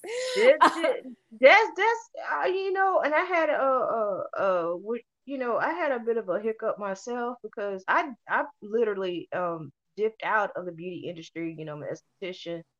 Mm-hmm. 15 years and uh around in 2020 um i started selling my private um brow uh products. And oh, I wow. did, you know, I did uh giveaways and you know, uh, you know, I vendors uh, like mm-hmm. if I mm-hmm. do like an event or something like that, you know, whoever's running it, they, you know, I was like, hey, here's this right here, you know, uh, try this out, et cetera, et cetera, give me feedback. And nothing. Mm-hmm. Maybe two or three people and everything. And you know, and I made it to where it, it was like, you know, the price uh, point of like Elf Cosmetics. Um, you know, I'm not gonna sell it cheap, but I'm mm-hmm. not gonna sell it extremely high because this is my private uh, label product. Mm-hmm. And I gave it to this girl. Um, she was, uh, you know, we worked together at a salon, and I was like, hey, you know, you know, have a you can have a cut of this and everything, whatever sell. And you know, I explained everything about the products, yada yada yada. And I went back to go check and see if she sold it. It's just it's just sitting up there collecting dust, you know. It's like mm-hmm. it's crazy. Oh, okay. I'm like okay, you know, I'm just, you know, doing a trial run with this, you know, we can ha- have this like a retail and things like that for your mm-hmm. clients mm-hmm. and yada yada yada our clients and you know know about me and everything else because i um have um done beauty services on them mm-hmm. and i was just like and i just got so disgruntled and just so angry and i was just like working my ass off i bought these products i spent like so much money um, mm-hmm. on them and banners and then my son you know, he helps me with it and things like that. And I'm just just like I know. It, it, it, it was it, it you know I did YouTube videos I have a YouTube channel you know okay talking about my services and everything else like that I mean it's still up but mm-hmm. it was like you know, yes. just popping it and just popping it and popping it. And I know it takes a while. Um, yeah. You know, I was like, oh, I'm getting really rich or, you know, and everything else. But it was just mm-hmm. more of me just like taking upon myself, you know, in the brow industry in this niche, even though I'm mm-hmm. a small part, you know, small business owner, you know, mm-hmm. of this. And it just like,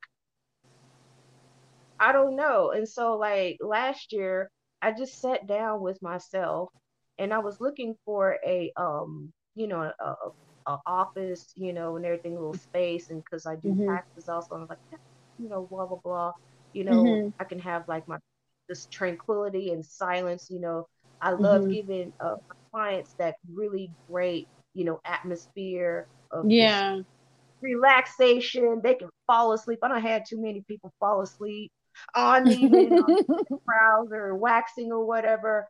Yeah. And it just it just didn't pan out. And so I thought about it. I said, you know what? Maybe I am in the wrong industry. Even though I was really great, you know, I got mm-hmm. like training, you know, I met uh hey, what is her name? She's like the brow queen over there, Kelly uh hey. But I met her. She was okay. she was super nice. I forgot her last name. Kelly, Kelly, Kelly. Uh, dang it. I can't remember. But I also met Nick Townsend, um, the king, okay. the uh, the Brow King of Philly. I met him too. Oh wow, I met him that's twice. awesome.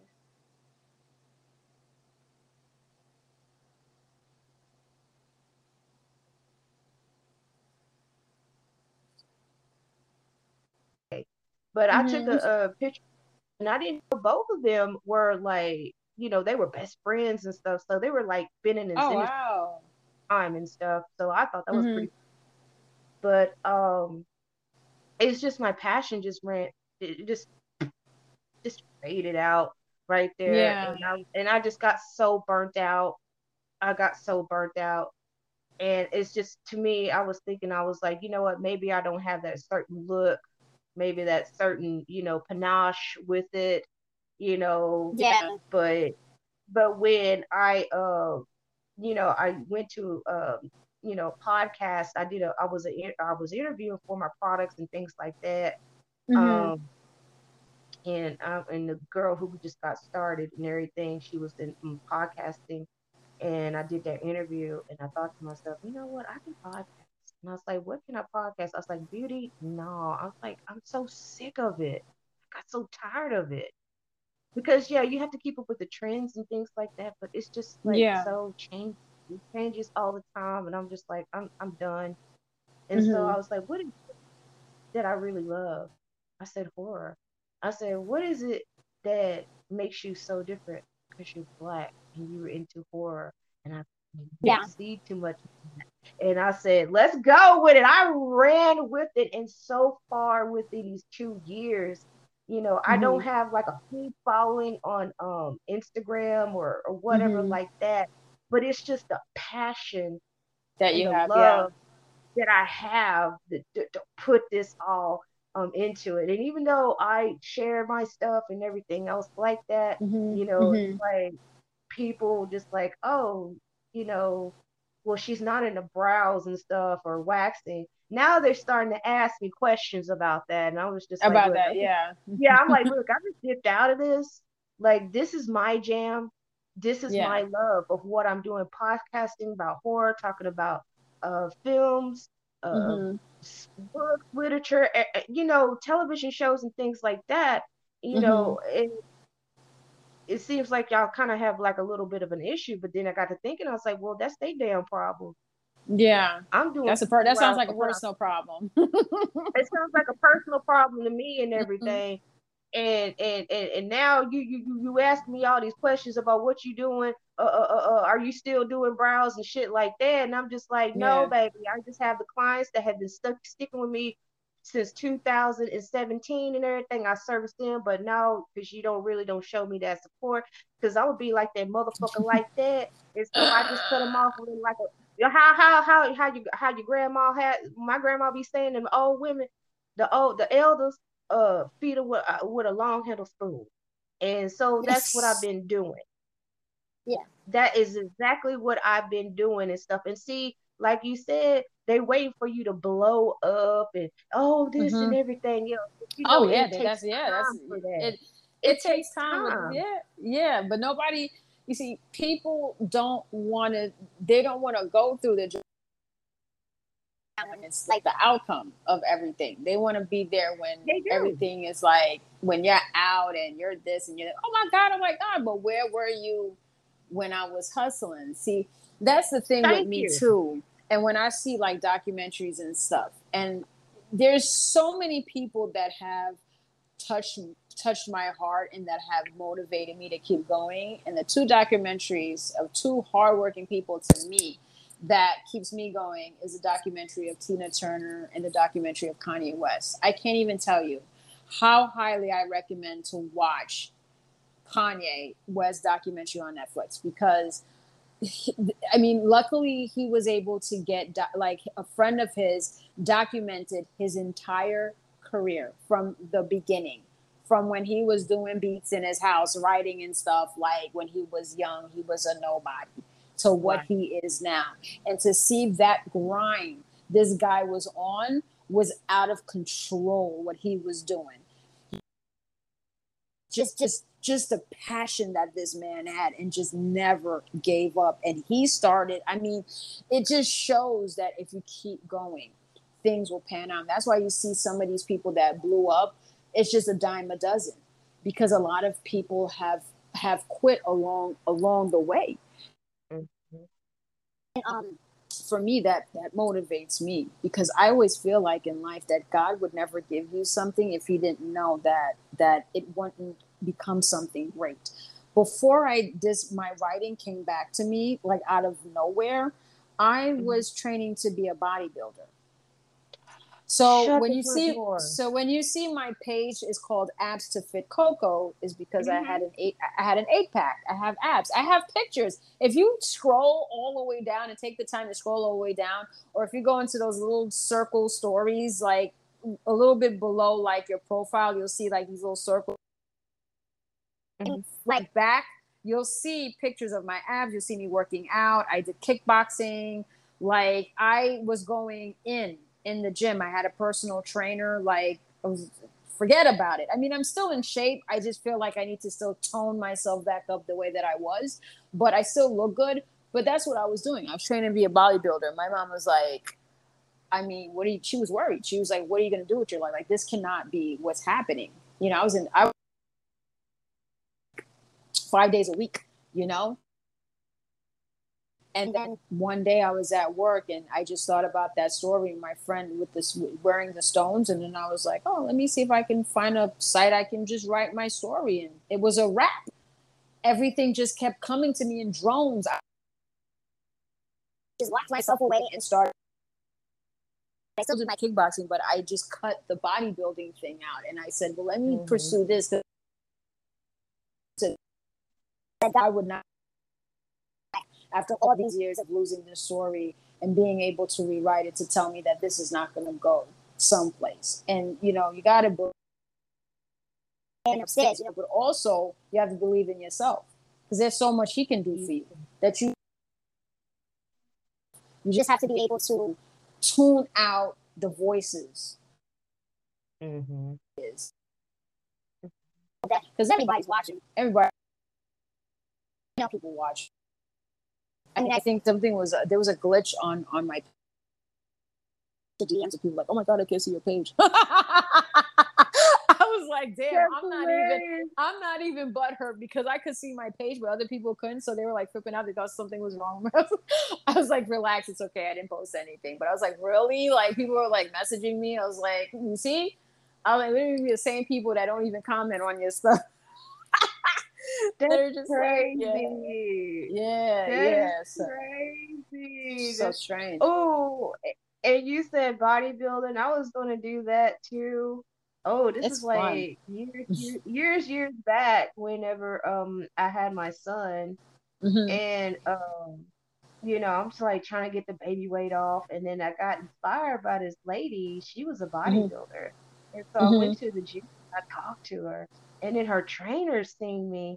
He just looked. He's like, you know what? You have that build for it, and because like, Mhm. I always had people. I mean, they sit there and say like, you got a body like a man. I'm like, no, I don't. You're being weird like I'm five foot, I'm short, and I Mhm. have a you know, you you know, was a bodybuilder, like a really great bodybuilder to have like that frame of like the broad shoulders, the Mhm. small waist, and you know, Mhm. the hips and stuff like that to carry on, you know, to have the muscles to pop out and things like that. And Mhm. so I was like excited because I was like, yes, you know, having a baby, you know, I was a wife and a mom and things like that. I was like, Mhm. you know, ooh, you know, let me get in this because I've always wanted to do that. I always wanted Mhm. something like that, you know. Mhm. And so I started training at this gym and and I was like asking, you know, then my husband, I was like, yeah, you know, I want to get into bodybuilding, and that's always been one of my um bucket list things and one of my dreams to do and eat and things Mhm. like that. You know, I was want to go for it, and he was just like, no, I don't want you to go up there to the gym because you're trying to get good and looking and stuff like that. You're flirting with the trainer. I was like, the lady who inspired me is married. You Yeah. know, she's not having an affair with her trainer because she's pretty happily married, you know, and things like that, yada, yada, yada. But you couldn't explain to that fool, you know? Yeah. you couldn't Yeah. explain that to that fool like that because this was something for me. And, you know, and this is something that I could like really pursue, you know, Mhm. and things like that. And I've always, you know, been complimented like how my shape is and things like that. Mm-hmm. And I mm-hmm. was like, yeah, I want to push this, you know, do that and everything. But, you know, his ass. And I was just like, you know what? I don't want to. I don't want to talk about this. And I had, and then I had to like go up there and I'm like, look, I can't do it. You know, my husband, he's like, you know what? I get that same thing too when women want to pursue bodybuilding and work out and things like that to have something for themselves. And then their husbands object to it because they think they're trying to get you know really fine for another man. Mm-hmm. and i was like yeah this is fucking insecurity. And it's not and it wasn't even the point. This was about what i wanted yeah you know, but trust me out- that kind of that kind of workout is is not about getting you know it's not about um uh, impressing you know anyone or trying to get somebody on the side. Like bodybuilding takes a lot of work and discipline. it's it's it's a lot of discipline and there, it's no joke you know um i was already in like staying fit doing the kickboxing and then i had to reduce my cardio mm-hmm. and do more weights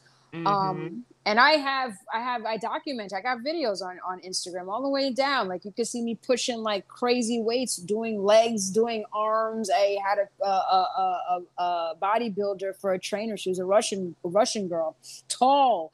And she was built man and and and and the what she put me on was crazy. Like the meal plans. I had to I had to weigh my food. I had to make six meals a day I had to mm. eat six meals a day that consists of chicken, broccoli, and I had to weigh it. It had to be the same percentage, you know. Right. Um, yeah, it was uh, a lot. You know, I had to cut out, obviously, cut out carbs. I already had already mm. cut out mm. carbs and sweets and stuff like that because I was a borderline diabetic, but I reversed it because it runs in my family. So that's mm. when I mm. started losing a lot of weight from that. But it's a lot of discipline um, and uh, and I worked, I pushed, but it was something that I wanted to do, and I felt great about it. You know, I I quit smoking cigarettes five years ago, and I think that when I started to take care of myself, which I always say self care is the best care, is when I started to to to stop and stop smoking cigarettes right. and start eating healthy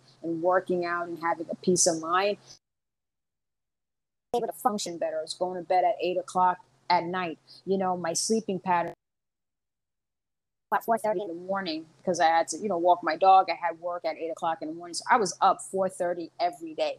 Um, and then from doing that, that's when when I got into my writing, um, that mm-hmm. same schedule I had when I was working was, you know, it, it, felt more healthier. It was able to function. I was able to do stuff, you know, and uh, I think working out for that. You know, I don't think I'd have been able to to do what I'm doing had I had been on an unhealthy, you know, unhealthy habit that I, you know, just right. you got to take you got to take care of yourself. But this that stuff is no joke. The bodybuilding, it's no joke at all. But you see results because I still I you can still see the muscles like when I like flex. You still see it mm-hmm. in my mm-hmm. back. You know, it's just my thighs I got to tone up and stuff, but get my abs. That's pretty easy. Do some sit ups with some with the with the the what is it that muscle ball and stuff like that. The the um, yeah. ah, there's another ball like they they um they call the, it, the, but like yeah, I, I medicine ball is a yeah, medicine, medicine ball. ball and uh, you can use that and then you can use the, the ankle weights and then some dumbbells and you're good to go you know? So i do workout you know in my house and stuff like that because of course they closed the gym in my neighborhood and then i'd have to travel like donkey far to like go work out and stuff like that. So it's it's a lot but i'm happy. Something that you love and it stop doing things that you love. You know, you're put in this world to not work a nine to five job and die. Like you're here to like do something that makes you happy. And I think then it's like everything that everyone else is is thinking or saying. I, I don't understand why most people live for for what other people think about you. You know, like it, it doesn't make any sense to me to me i feel like you know what i'm doing it's like oh if i don't buy your book or you know you're never going to make it no doesn't mean anything. Doesn't mean shit to me. Because right. I believe in I, I believe in myself, you know, and um, and when people take that that chance on and appreciate it, then it makes me happy because you know I know I'm, that I'm doing something right. You know, that's that's that's just what it is. And sometimes God puts something in your hands just to steer you off to something else. Just like when you're doing the brows, but it kind of got you into like the podcast. Sometimes you needed that to get you on another path. You know. That is true. That is very true. And it, this path has led me. And I was just like, you know, uh, you know, before uh, I said to myself, I was like, you know what, I want to take a different route with this. I said, mm-hmm. I said, you know, I said, people always watch a lot of movies. And I said, mm-hmm. about books? And I'm a big avid book reader. And mm-hmm. and, and and I said, you know what, let's go ahead and dive into the literature part. And so when um I had uh my other guest uh David J Harrison when he did recursion and I was just like blown away about his with his work and stuff like that. Mm-hmm. And I, I, I didn't even realize that he has been uh following me and things like that and he's also it, which surprised me and everything that he actually have been watch, um, listening to the podcast for a while and he was asking me questions. I was like hold up you've been paying attention to me? I was like what? And then like it, it like shocked the shit out of me. And then i had a friend i went over to his house and i said and he was like, "Oh, you know, can you, you know, just follow this guy right here?" And he said, "Yeah, I listen to your podcast when I go to work." And I was like, "Wait a minute!" And I did not know this guy has been my friend ever since 12 years old, and and he and he has been listening to my podcast ever since I've been throwing it out there. And I was just like, I didn't know you have been supporting me, and I said, I sure do appreciate you. You know, that's pretty pretty freaking cool to know that mm-hmm. one of your old best friends has been listening to your podcast and you didn't even know. But you didn't even know, but that's cool. And and there's been people that have been, and you know, the audience that uh I uh you know have reached out to me, they all been from Europe. Oh wow! I, I, was like, what? You know, I'm like, and, and, I, and, I, and I was just like, oh, cool. You know what I'm saying? And and it and it's real great, you know. They reach out like, "Hey, I listen to you. You know, you got me back into horror and all that stuff." And blah blah blah. And that's um, awesome. And the story that I told you about the young lady, um, I did a three part series um on, on a local church. You know, we air quotes being raggedy with it and everything. Church. Mm-hmm. And she reached out and she told me a lot of things, and I was just like,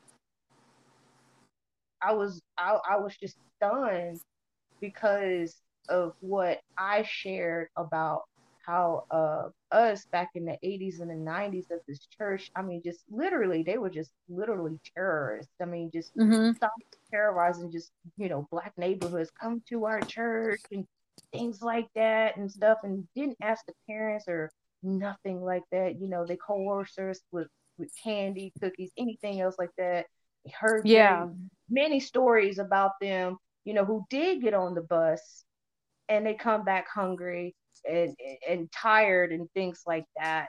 And mm-hmm. you know, doing deeper investigation, I was like, yeah, I know this is a cult and everything, but you know, they're and you know, I know they got their hands in everything in this town. Yeah. But, um, but our town that I grew up in, they literally like stopped them because they did target black neighborhoods and black children.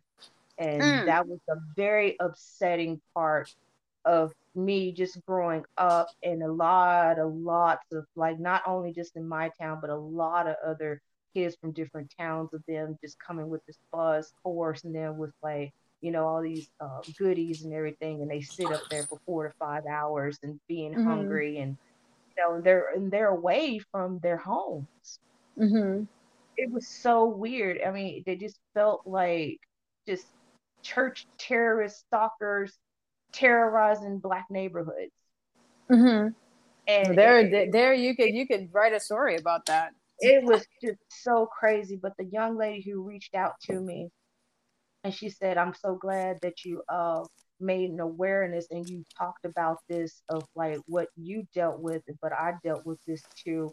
And mm-hmm. she grew up in that church and you know she's getting therapy and i was just like thank goodness you're getting therapy. Thank goodness you're healing from this. And i gave her some words of encouragement. I told her i was like you have more insight of what they do uh, the people that have that are ex-members do gather them up. I said get a really great strong emotional support system.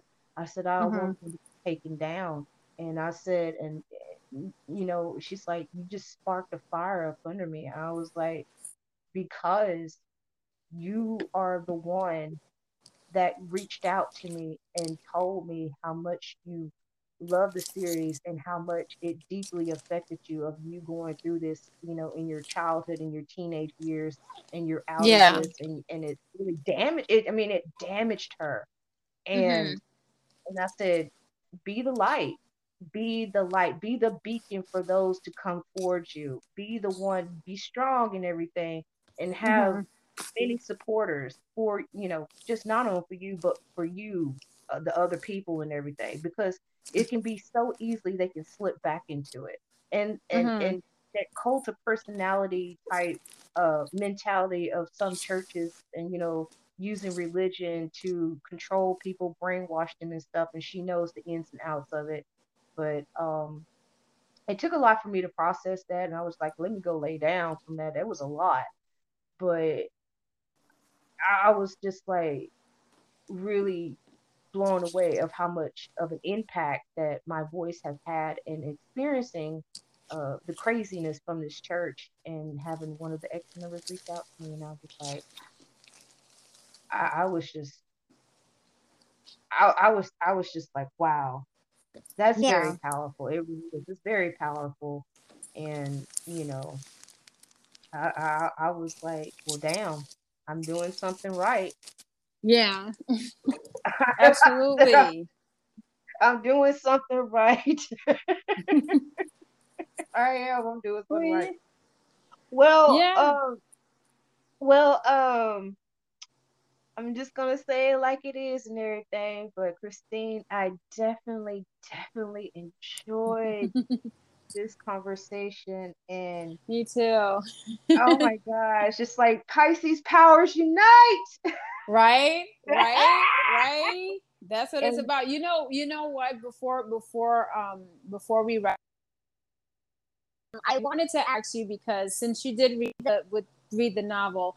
I wanted to know um, if you'd like to come on. I wanted to um, do authors to readers again. And um, i invited tyrone but i also wanted to invite you if you would like to come on and talk about the brother's curse and your thoughts about it as a black woman you know reading the story and how the story made you feel. So i would be honored to have you as a guest I, that way this time i could see you I dang sure will, and I won't be sitting up with a bonnet. I don't be having these little pigtails like Pippi Longstocking. I'll be right and tight with my little fresh little makeup and everything, looking cute and natural, and all that like a bag of chips. Did I did I just say bag of chips? That is so Yeah. 90s. That's okay. That's all right, right okay. there. I'll be I'll be That's I'll be slaying. I ain't gonna do too much of a play, but I was damn sure it's like, But yes, I will. I welcome that, and I will. Oh my gosh, I love it. I love it. Well, Christine, let the let the audience know where they can follow you. Um, well, you can follow me on my Instagram. Um, I'm abs to fit cocoa, but you can type Christine M Germain with the. I'm also on Twitter, uh, CJ Rowe in caps. Uh, you could also find uh, my Facebook page of the Brothers Curse Saga series, and uh, and yeah, uh, you could also find me at Christine M Germain on And also, people out there, you big horror nerds loving some literature and everything, please go to indiestorygeek.com. She is nominated for the Indie Ink Awards of 2022. Scroll the little fingers down, hit on the Brother's Curse, and nominate your girl. I'm telling you, this book does not let off of the gore, the mayhem, the macabre, everything else in this horror story. But other than that, It is very well rounded. You have amazing characters. You have a great, great main um, uh, protagonist, Crystal. Um, she is lit like fire, and the rest of the characters you will fall in love with them. There was a few of them that you ain't gonna like and everything, but hey, this is a very freaking amazing book. That is the Brothers Curse, the Brothers Curse saga. Um, she is definitely, definitely a hardworking woman. Um, her passion, her love, her heart is all in these saga books. Oh my gosh. And I can't wait to read the second one. girl, I'm I'm I'm shoot, girl, you might tear off my my edges and new growth in my kitchen might be ripped off. oh, you're gonna you're you're de- after me with this one. I can feel it. Girl, this, this segment gonna rip, go clean, just snatch all my edges off baby, I'm sitting there putting castor oil on everything. Oh my god, I'm so oh. done with you. so be sitting up here wearing this wig and everything. I get through with this book. I'll be like, Christine, what's up with this? I was like, I'm so sorry. I had to keep apologizing. Don't be, a, girl. Do not apologize for your work hard. Do not apologize, baby. Do never. I always tell people, don't apologize. keep it moving. But keep baby, I'm ready. I'll keep it moving. I'm ready for it. I'm ready for all my edges. And yes. yeah, all of that, all of that. I'm ready. I'm ready to hear all of it. oh, gonna be bald after I get through reading. I'm so done with you. You need to stop. You need to stop. Girl, I picked all my eyelashes and everything. What? What? Chuck, you better forget about that, girl. Mm-hmm. Okay. oh, God. But I'm a, I'm a, I'm gonna point this out though. I'm gonna point this out. I, I am. I'm gonna give you a big, huge compliment. Your books do not deal with teenagers. And thank goodness no. with that. I, I, I, I like these are some grown ass people. Mm-hmm. These are grown ass people. And I appreciate that, especially when you, I'm just going to say, you know, one, um, I call her mediocre, um, who had the, uh, um, the blockbusters of the the sparkly vampires and everything. And, and I was just like, no. I mean, I read one of her books. I put it down and I could I was like, I can't deal with this. We don't we don't went through all the teenager years, but this is I really and I'm just giving you a huge compliment. I'm so glad to see grown ass people in this book. I'm dealing with adult situations and all yeah, kinds yeah. of things. And, and yeah. not no damn glorified teenager shit. And, no. and I, I, I, I, I, I like my I like my people to be grown.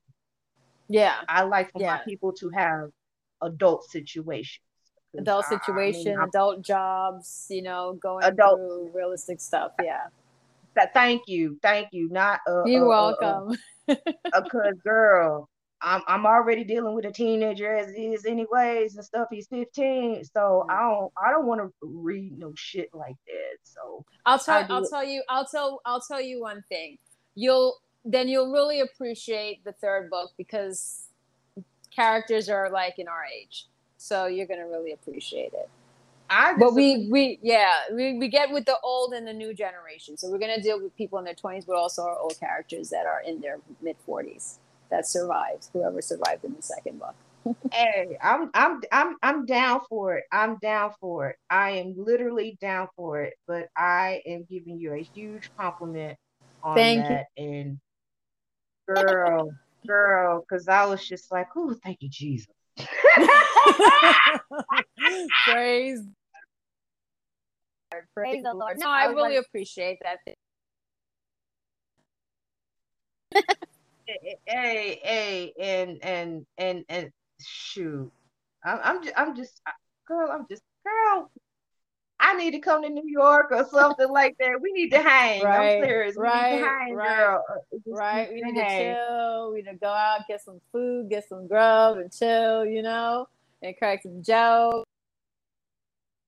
No doubt. Shit, I'm always looking for a buddy to hang out with. And, and and we can like you know go and get all cute and all gussy up and everything. there you go. There you go. check out the make scene, sure. you know, we Uh huh. might find us some. It's make sure we got pepper spray. Yeah, you New right York is real about that. crazy. Make we got some bait. You Yeah, right 'cause about that. So you you was in the kickboxing. I did some uh uh jujitsu and everything. So Yeah, we, we good. We good. You know what I'm saying? I mean, I just want to yeah. look around in New York, see some good looking ass men and everything. Cause I'm tired of like these little country men with these big beards and. And, and, and, and, and they, they, they get close to a heart attack and they talking about they Yeah. old and I'm like, dude, you the same age as me. Well, I'm an old man. I'm like, uh-uh. No, I gotta be in some we're around some fresh meat. I'm so done. I'm so with. I'm tired of looking at boots. I'm tired of looking at boots and cowboy hats and big Oh, beards looking like hobos and everything. Oh and and I'm. I'm just like that. I was like, even though I grew up in the country and the guy that I dated, last guy I dated, he's super country and everything, but I was just like, Yeah. You should def- I you need def- to you definitely have fun. Yeah, You- the city, the city is pretty. It's it's fun. Yeah. Going on right now, but the city is still. You Oh, know, yeah. New York is it's definitely the city that never sleeps. So you always find something fun to do. Absolutely. oh yeah, of course, of course. It'd be, Well, it'd be alright. an honor to meet up with you.